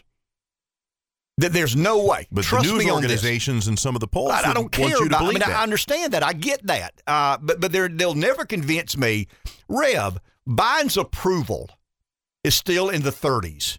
I mean, excuse me, in the in the in the low 40s. I mean, it's it's less. I've seen one poll that has him at 45, and if you look at the crosstabs and the sample, it's about 20% heavily weighted to the Democrat. I mean, you, you always weight it to the Democrat because the Democrats are a bigger political party. There are more Democrats in America than there are Republicans, but not by that margin. So when you look at the crosstabs and you see Biden, because I saw one that had Biden at 49, that's an outlier. So I dug in a little bit. What, what does the crosstabs read? It was a paid for poll. It was it was trying to really get Biden to 50%. So the news story could be in USA Today or the New York Times could be, well, Joe Biden's on the rebound. I mean, his approvals are back at 50%. If, if Biden's approval rating is really 49, then I'm wrong. And, and if I'm wrong, the Democrats can keep control of the House. But his approvals aren't 49%. They're more like 39%. There, there's no way his approvals get less than 35, right? I mean, the Democrat base is about 35 or 6. So if Biden's approvals are at 40, that means his loyal and trusted base, plus about 4% of Americans, believe he's doing a good job. I think his approvals are probably around 40, 41 ish, from 39 to 42. I mean, that's kind of the range I think Biden's approvals are. And then you look at the wrong track number. And the wrong track number today is about 72, 73, 74%. If the president's approval ratings are less than 45, Biden's is. The wrong track number is greater than 70. It is. The Republicans are going to win the House. I mean, it's inconceivable that somebody could believe something other than that. But once again, the media's out there what? Telling the news or creating a narrative? Of course, the media is trying to generate a narrative that the Democrats are gaining momentum and the Republicans are in trouble. Now, the Republicans are nothing to brag about. I mean, they've, they've had their issues. They stepped in it with Lindsey Graham trying to nationalize this abortion debate. Why?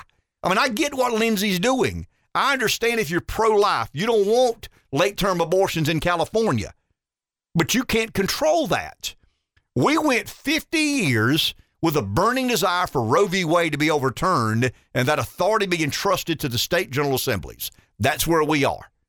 But but Lindsey's now offended that that you know life is being taken in California. He can be offended.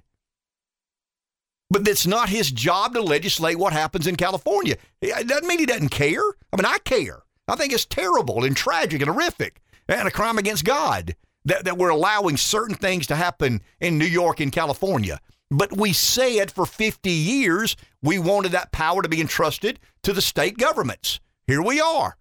And, and we're not able to take yes for an answer. Now, now, if I want to be real diabolical and go down this conspiracy theory road another mile or two or three, Lindsey's doing the bidding for Mitch McConnell. Mm, explain. Well, I mean, if, if Lindsey if Lindsey wants to make the debate about abortion what better way than nationalize abortion? What what better way than introduce federal legislation that federalizes government, excuse me, that federalizes the abortion laws and freaks women out, freaks people out. Uh, you know, once again, a lot of independents believe. But, you, okay, but you're talking about he he if he does this and it would cost, for example, the Senate majority for the Republicans. That's If- that's if- doing McConnell's bidding. if the majority, if if the Republicans take on the majority in the Senate in the midterms, and it's Blake Masters, Herschel Walker, Dr. Oz, J.D. Vance, McConnell's done. And if McConnell's done, to some degree, Lindsey Graham's done. Out with the old, in with the new. If the Republicans gain control of the U.S. Senate, and all of a sudden they don't have to depend on Mitt Romney or Susan Collins to get something done because they've got J.D. Vance. They've got Blake Masters. They've got Herschel Walker. They've got Dr. Oz. They've got Adam Laxalt in Nevada. McConnell's done. I mean, he's no longer. I mean, he, he may run for a year. He may get majority leader, but but the eventuality is um, he's a dinosaur. He's he's Sears in an Amazon world, and Lindsey kind of sees himself more in line with that than I think Lindsey's afraid of this new movement. I think he's tried to play it both ways. I think Lindsey's tried to be respectful to McConnell and some of the um, establishment Republican orthodoxies. But but I think he's tried to step out on a limb at times with Trump, with America First, and, and I think he creates problems for himself. But he's in a tough position. I mean, Lindsey's in a really really tough position. Um, so so if if Lindsey makes as an issue abortion on the day the inflation report comes out, I'm not arguing that at some point in time we shouldn't try to. Well, I guess I am. I mean, I- I'm one that says no. We got what we wanted. Take yes for an answer, and let's move on. Does it still break my heart that California will have incredibly liberal abortion laws? Of course it does. I mean, it's sad what is going to happen in New York and California. But that's what we argued for 50 years that we wanted states to have that right. States now have that right. Leave it alone. Let's hope South Carolina can craft a pro life policy that their Republicans can deal with that, that is fair minded and, and reasonable. I mean, life, incest, uh, excuse me, um, rape, incest, life of the mother. At what point in time? 15 weeks, 10 weeks, 12 weeks, uh, 18 weeks. You know, th- there will be a there will be a conservative policy come out of the General Assembly. Some will love it, some will like it, some won't care much for it. But it's the nature of politics. But but when you see the polling that says um, that abortion has breathed new life for the Democrats, okay, I, I'll accept that to some degree. But it doesn't address inflation. It doesn't address debt. It doesn't address the, the forgiving of student debt. The independents are what matters. And the right track, wrong track approval rating of the president are the two that I always pay most attention to. And there's nothing about that that has moved. If Biden's approval ratings are where they were and the wrong track number is where it was, how in the world do the Democrats have any wind in their sail? They don't. There's these bogus polls that try to create a narrative that they do, and most people fall for that. And most people believe that all of a sudden the national debate about abortion is, you know, this is a Republican from South Carolina trying to take rights away from women. I mean, if you're this deep, if you're an inch deep and a mile wide, you'll go there. But if you're an inch and a quarter deep, you don't go there. If you're an inch and a half, you certainly don't go there. If you're a foot deep, you laugh at it, you scoff at it, you find it unreasonable. So here's my projection. You ready? My projection is the Democrats, excuse me, the Republicans end up with about 240 seats in the House, maybe 235, but but I would argue closer to 240. I mean, you can write this down. Okay. Seven weeks from today, uh, seven weeks from tomorrow, we'll sit down. There'll be some competitive races won't be declared the winner uh, before then, but but the the Republicans will have at least 235, probably closer to 240. They'll have 52 seats in the Senate. They're going to win the majority in Senate. Mm. There's no doubt in my mind. I mean, Walker's going to win. Laxalt in Nevada is going to win. Um, Vance in Ohio is going to win.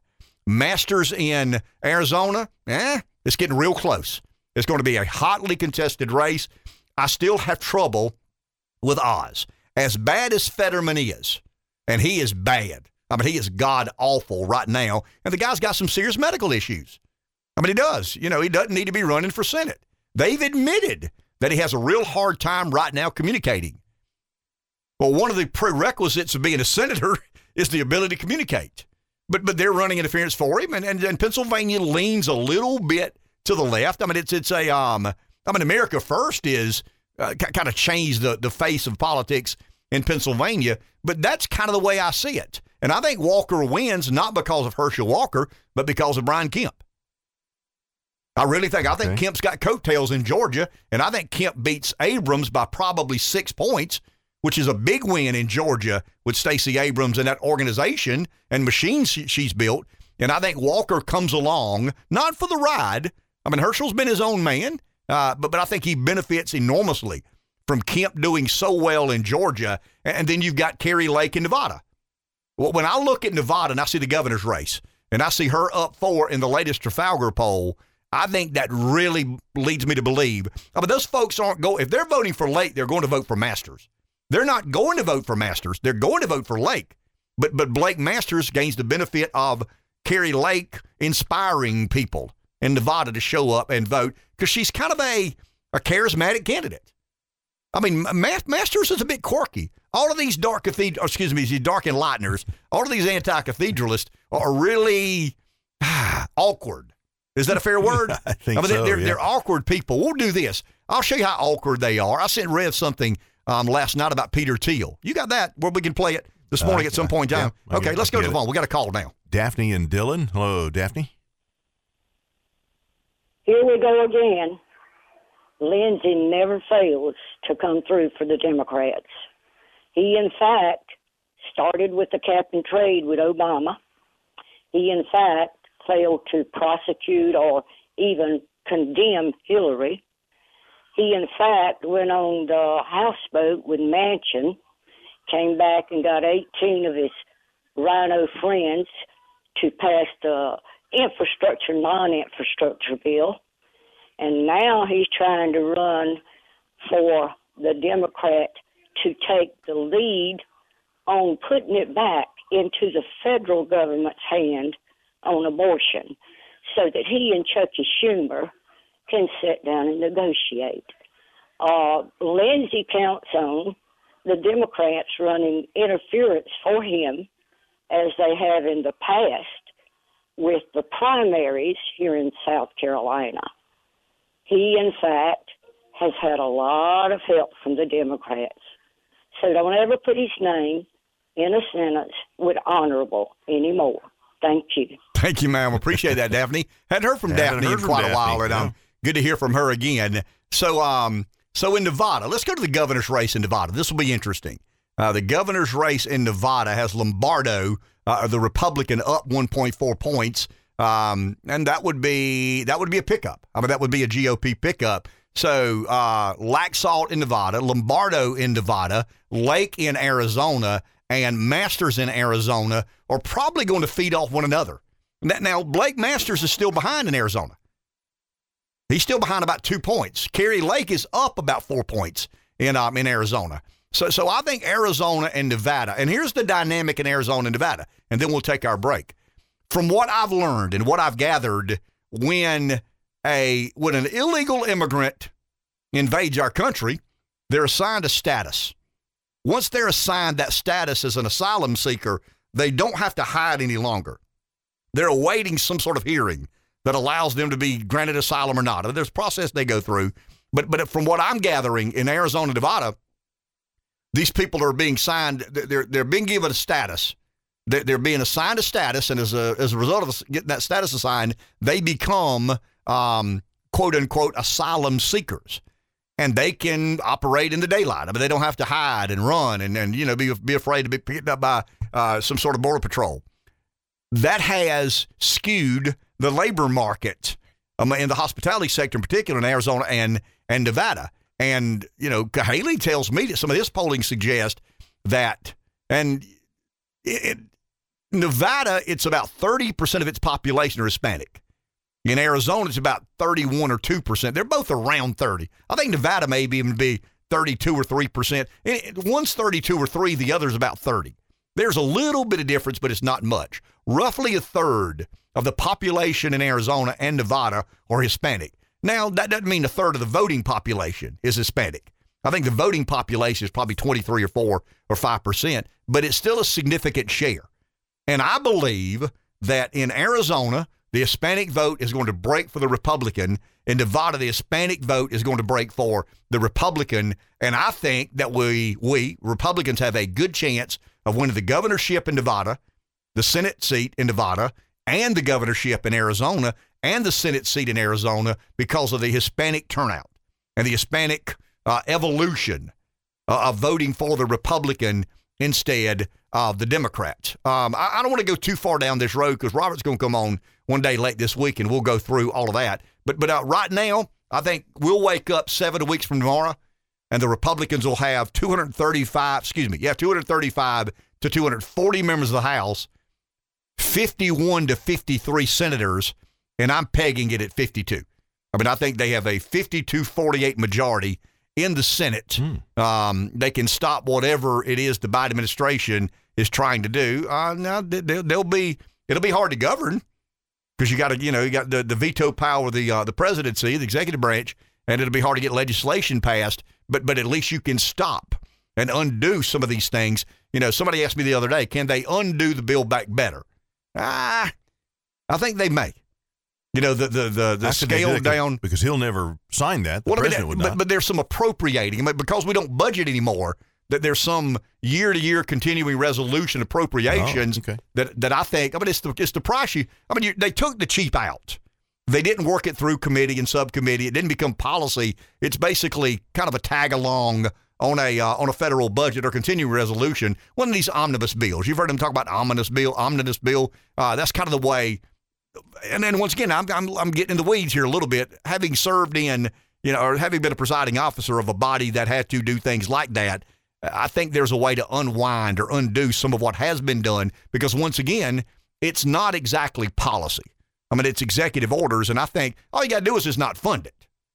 Uh, and in essence, that's what I'm arguing. That the president passed these laws. The pa- president, we can argue they were um, usurping the authority of the the the uh, ex- uh, legislative branch or not, but they did it.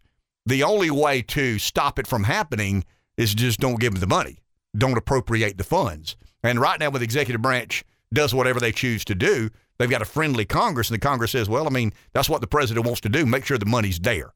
And I think the, a Congress led by Republicans would say, no, we're, we're not we're not putting the money there. Starve them to death.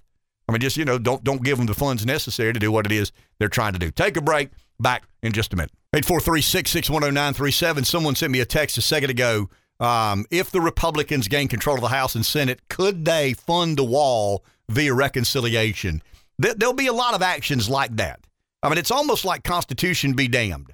You know, the executive branch has overstepped its bounds, the legislative branch has overstepped its bounds. We litigate everything that comes down the pike. So, I mean, if you're in the, I mean, if you're in the majority of the House and Senate, but you don't have the backing of the president, you got to get real creative. And I think you'll hear a lot of things about omnibus bills and you know reconciliation and um, continuing resolutions, and that's where you need McConnell.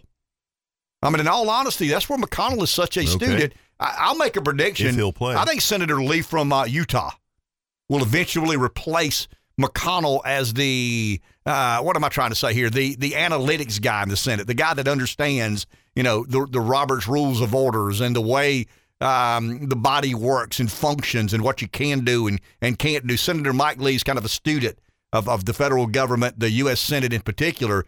So I think when you look at you know where do you go from here as an America First Party, we got all these different personalities and and people trying to win elections. In other words, if we wake up Wednesday morning in seven weeks, and Masters wins, Walker wins, um, J.D. Vance wins, Dr. Oz wins. I don't think they'll all win, but but it'd be nice if they did. But if they all win, I think a lot of those will look to Mike Lee as the guy to say, hey, what can we and what can't we do? Can we do reconciliation? Can we do continuing resolution? Um, what can we do to end around this um dementia Democrat president to make sure we can, you know, finish the wall or or, or not forgive student debt, all these other um, sorts of things. But we got to get him elected. And I worry about Masters and the financial disadvantage he has in Arizona. The guy that got him this far is a guy that I'm real interested in, Peter Thiel.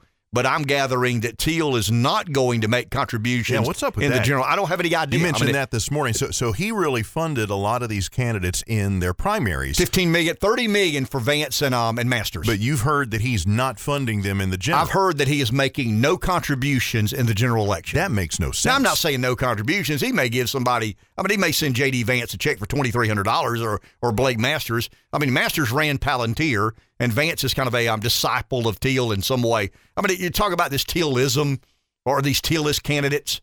Um, he's just he's a really interesting, curious That's guy. weird. Well, I mean, we got a video here. I mean, an audio. Let's let's play that for a second. This goes back about six or seven years, I think. But this is at a tech conference, and Peter Thiel's talking about business. Doesn't talk a lot about politics here, but something happened to Thiel when Trump announced he was running. Uh, Thiel's a, I mean, he's, he's once again. Rev said, I asked Rev. Rev says he's a weird guy. I said, is he weird because of one thing, or is he weird because of the the culmination of a lot of things? And Rev's like, I don't know, man. He's just he's um he's just a weird dude. I mean, you know, uh, he's, his personality's a bit quirky.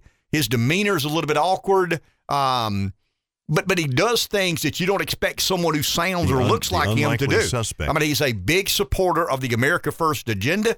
Um, and he made, I mean, he's made a lot of money. I mean, he's really made. Let, us do this. I But, but those Silicon Valley guys, when you compare him to the other Silicon Valley guys, um, he doesn't fit the mold politically. I No. mean, they're they're not out there advocating and and and and putting forth Republican candidates in primaries at all. But but here's the the- You talked about Silicon Valley guys. The Silicon Valley guys, a lot of those guys are libertarians. They're just not politically motivated. For some reason, Thiel has chosen to be very involved in this. When you look at the, the, these innovators in Silicon Valley, I'm, serious, Rev, a lot of these guys are libertarian. I mean, they, they border on anarchy. I mean, I've heard Thiel say out of his own mouth that his political um, agenda, or excuse me, his political opinions are based on what, what he calls anarcho-capital and that is the um the the the the, the yin and yang between anarchy and capitalism. How do you reconcile um, that in your own head and and body and mind and soul? And I mean, I'm like you. He yeah, he's a weird cat, but but he is a he's a guy that when he speaks, it matters to this political movement because he has a similar position on China, on globalism, on trade, on uh, on intervention. But but here's Thiel in 2015 or 16 um, talking about basically how did you get to be the guy that's able to contribute 30 billion, 30 million dollars to Toucan? They don't ask him that question, but but this is these are some of the financial decisions he made uh, early in his life that led him to be kind of a kingmaker. Well, it's always it's always dangerous to have absolute rules because um, you know uh, we we once went uh, at Founders Fund we once went through a list of um, the absolute rules and there were about 20 or 30 of them and they add up and eventually you don't look at anything anymore. So there are always good shortcuts. Too many shortcuts somehow goes wrong. Would Facebook or Palantir have made it through those 30 rules? I wonder. Uh, you, you, you, you always hope so in retrospect. I think, I think Facebook, Facebook would have made it through regardless because, um, you know, it was, it was just, it was at a point when, you know, a company like Facebook today would probably be valued not at 5 million, but like more like 100 million uh, versus, uh, you know, having the same metrics when, when, when I invested back in 2004. Um, you invested at Facebook at a $5 million valuation. Uh, yes. Yeah. And they had, a, they, you know, they had 100,000, they had 100,000 users. It was, it was growing really fast. Um, they only needed money to buy more computers because there was so much demand for the service. So always, that's actually always a pretty good sign. And Sean Parker introduced you to him, to Zuckerberg, or he had you? Sean Reid, Reid had looked at it a little bit, so there were a few different points of contact. What was the first meeting like? You know, it, it was not like a show on Shark Tank. It was uh, Zuckerberg was 19 years old. He was still pretty introverted. Uh, Sean did most of the talking. Um, so if you, you know, if you base it, people always exaggerate how important these pitch meetings are. Uh, Reid Hoffman um, and I had spent about a year looking at all these social networking sites before that. So we were, you know, we were ready to write the check before we, before we met, and didn't really matter what people were going to say. And what was it about that business that made you so convinced it would be a game changer? Because I remember at the time, you know, we weren't all convinced. There was something you guys knew that we didn't know. Well, um, I don't know, a few different different pieces, but I think I think there was an intensity of usage that was already very very big. It was very promising. Um, it had all these network effects, which I think are never to be underestimated. There was something about the, the college market that was probably being underestimated. I think investors always have a bias to invest in things they themselves use, and they undervalue things they don't use. So there aren't very many investors who are in college. So anything that's just big on college will be somewhat underrated systematically. Um, you know, I, I, we had I'd been, and there was a bunch of different things that added up like that. And take me to Palantir because this is another one of the major companies of our generation uh, of this last wave. What is that? It's worth $10 billion or something in that range? It's something maybe a little north of there. A little north of there. And you were an angel investor slash co-founder of this company. Yes. And how much was that company worth when you started and invested in it? Well, we did we did the first angel round like 800,000 valuation, and then you know we did a $800,000 valuation. Went up from there. Yeah. loans went up from there. So but you don't angel invest anymore. You just do venture capital now? You know, I, I don't I don't know if there's really sort of a bright line. You know, we do I mean um, we do everything from seed to series A to B, C, D, you know, all the way all the way up the spectrum. I, I would say my my, my single overarching idea, both in my book Zero to One and yep. in terms of investing, is that uh, that I believe. You know, I think most people always tell you, most business books, most business advice, always how to be better at competing, how to compete more effectively. And I believe that the key is not to compete at all. The key is to do something that nobody else is doing. Um, the sort of uh, the politically incorrect word for it is that you should have a monopoly. Hmm. We can we can debate at what points monopolies are good or bad for society, but from the inside, if you're a founder, early investor, early employee at a company, uh, you always want to aim for monopoly. And so and so I'm I'm ready to invest at whatever point I'm convinced it's going to be a monopoly. That's a pretty sound investment philosophy. Whoa. I mean, I, am I'm willing to invest at any point in time. I think something could potentially become a monopoly. Invested at Facebook at a five million dollar uh, valuation. Now, he didn't say it was worth five hundred million. He said in today's world, it would probably be valued uh, at the time they valued at five million because I mean the the internet and technology has uh, become a far more valuable asset. It's it's a more proven commodity now than it was in 2004, and he invested and co-founded Palantir at a hundred thousand dollar uh, investment, and it's a ten billion dollar, or he said somewhere upwards of ten billion. Little- I don't know how much north of that, I think was his word. But, but but the point I want to make is the the America First movement includes people like that. I mean, that's what encourages me. I mean, when you hear Trump say the outrageous, uh, you know what I mean, the the the the, the provocative, this the I mean, Trump's kind of the Howard Stern, right? I mean, he's the shock jock of American politics. I mean, people listen to Stern in New York City. Why? Because he might say something and they didn't want to miss it. So Trump shows up politically, and why do you turn it on to a Trump rally? Why do you watch a Trump rally? Because you want to know what he's. I mean, there's no telling what this guy may say. Thiel provides, and Thiel and some of these other um, uh, associates, they provide what I would argue is the intellectual underpinning. And I think you're right, Rev. I think he's a weird dude. I think he's a very different kind of guy. But but no, and you can argue: is he dangerous? Is he smart? No. Uh, yeah, I mean he's a dangerous, smart man. He's dangerous if you have built a machine that you don't want uh, anybody to threaten or or discover. And I mean, he, he just got he's a really really bright man who happens to be on our team as part of a political movement.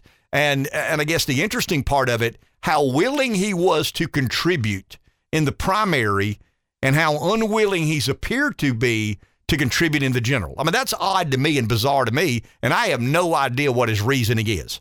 I mean, I have no idea why he gave nearly 15 million to J.D. Vance and nearly 15 million to Blake Masters. I mean, there, there's personal relationships there. I mean, Vance is a kind of an acolyte, and you could argue. I mean, I know Masters is. I mean, Masters is a Thielist. I mean, he makes no bones about it. I mean, he ascribes to the Thiel worldview, so to speak. He worked at Palantir. I mean, he was chairman of the Peter Thiel Foundation. So Masters is directly, I mean, I, uh, completely and totally intertwined with Peter Thiel. J.D. Vance, not quite as much. But I think when you hear America first, you, you think, okay, country boys, hayseeds, you know, rural America, contract worker. I think people in Silicon Valley that, that don't ascribe to the notions of big government, central planning. Uh, I mean, I think a lot of those guys are, are, are far more supportive of America first than you ever imagined they would. Take a break. Back in just a minute. The issue with the polling is the non-response bias. I mean, that's polling talk, but the, that that that is the major issue. The the non-response bias. Trafalgar gives a lot of credence to the non-response. They're convinced that if you don't respond, like if you're an undecided, I mean, I, am just not going to respond. Um, you're more likely than not to be a Trump voter. So they assign a certain percentage of what I call the um, and that's what I mean in polling lingo, it would be a non-response bias. Now, now a lot of this goes back to the the Trump voter not wanting to answer questions from any pollster. In, other words, the respondent rate is down about uh, half a percent. Um, you call hundred people, two answer the question and accept the poll. Ninety-eight don't. I mean that's hard to be in the business two percent acceptance rate is, but that's kind of the norm. Uh, if you call 100 people and say, Are you willing to participate in this political poll and questionnaire survey? 98 are going to say no, and about two are going to say yes. So imagine going to work every day with a 2% success rate. Once you get them on the hook, um, then, then you know you got you got about what three or four or five minutes of which to. I mean that's the Trafalgar model. The other model, the Quinnipiac model, uh, we talked about the Emerson model last week a little bit about how Robert's summary, I say Robert's, Trafalgar's summary was 11 pages. The Emerson summary was about 195 or 6 or 7, nearly 200 pages. And it went through all of these um, exhausting questions, and people just aren't going to do that. But but here's what I mean. This is my opinion. The the non-response bias is more pronounced than ever because the Trump voter, the Republican voter, um, won't even accept the response. I mean, they won't even respond. You know, um, no, have a good day. Uh, not only do they get to the point and say, "Are you voting for Trump or not? Do you support Trump or not?" Uh, so, some will just deny answering that question, decline answering that question. But but but Robert believes, and, and some of the, I mean, I think the um the Rasmussen poll gives a lot of weight to this non-response bias, um, and that's why I just don't trust the polling. I just I look at the polling and I think it's I don't I don't know that it's polling or it's or here's a better way to say it, Rev. Is it polling error or is it polling lying? I mean, I get polling error. You get polling error. I mean, Yeah. polling has always had a margin of error. You know, 2.5%, 3.1%, 2.0%. I mean, there's, there's always been a methodology associated with the poll, and they accept they don't get it exactly right. But are you trying to get it right, or are you Um, Well, I mean- skewing it well, I by mean- polling too many Democrats, for If a, if, a, if a shortstop for the Braves is trying to field a ground ball and he does it, I mean, that's an error, right? I mean, he gave it an effort, he just didn't do it. I mean, he made a mistake, didn't field the ball, made him, you know, that they call that an error. But but if he if he intentionally misses it, it that's not an error. Right. I mean that that's that's just being that's being dishonest. I mean I didn't try to field it. I didn't try to stop it. I didn't try to make a play. And I think polling has turned into that. And I get it. I mean they're paid a lot of money. And the majority of people who pay for that information is, you know, I mean they're they're, they're liberal. I mean it's the media, it's academia. It's the um, you know, the UCal Berkeley poll. It's the the Stanford and NBC poll. It's the, you know, the local networks have affiliations with universities, and the majority of people associated with those universities and the media are liberal. And they want liberals to win. They want Democrats to be successful. They want to feel good about Joe Biden. They want to convince the public that Joe Biden is not that bad a president, despite what these radio show hosts says. The market is down 400 points as we speak.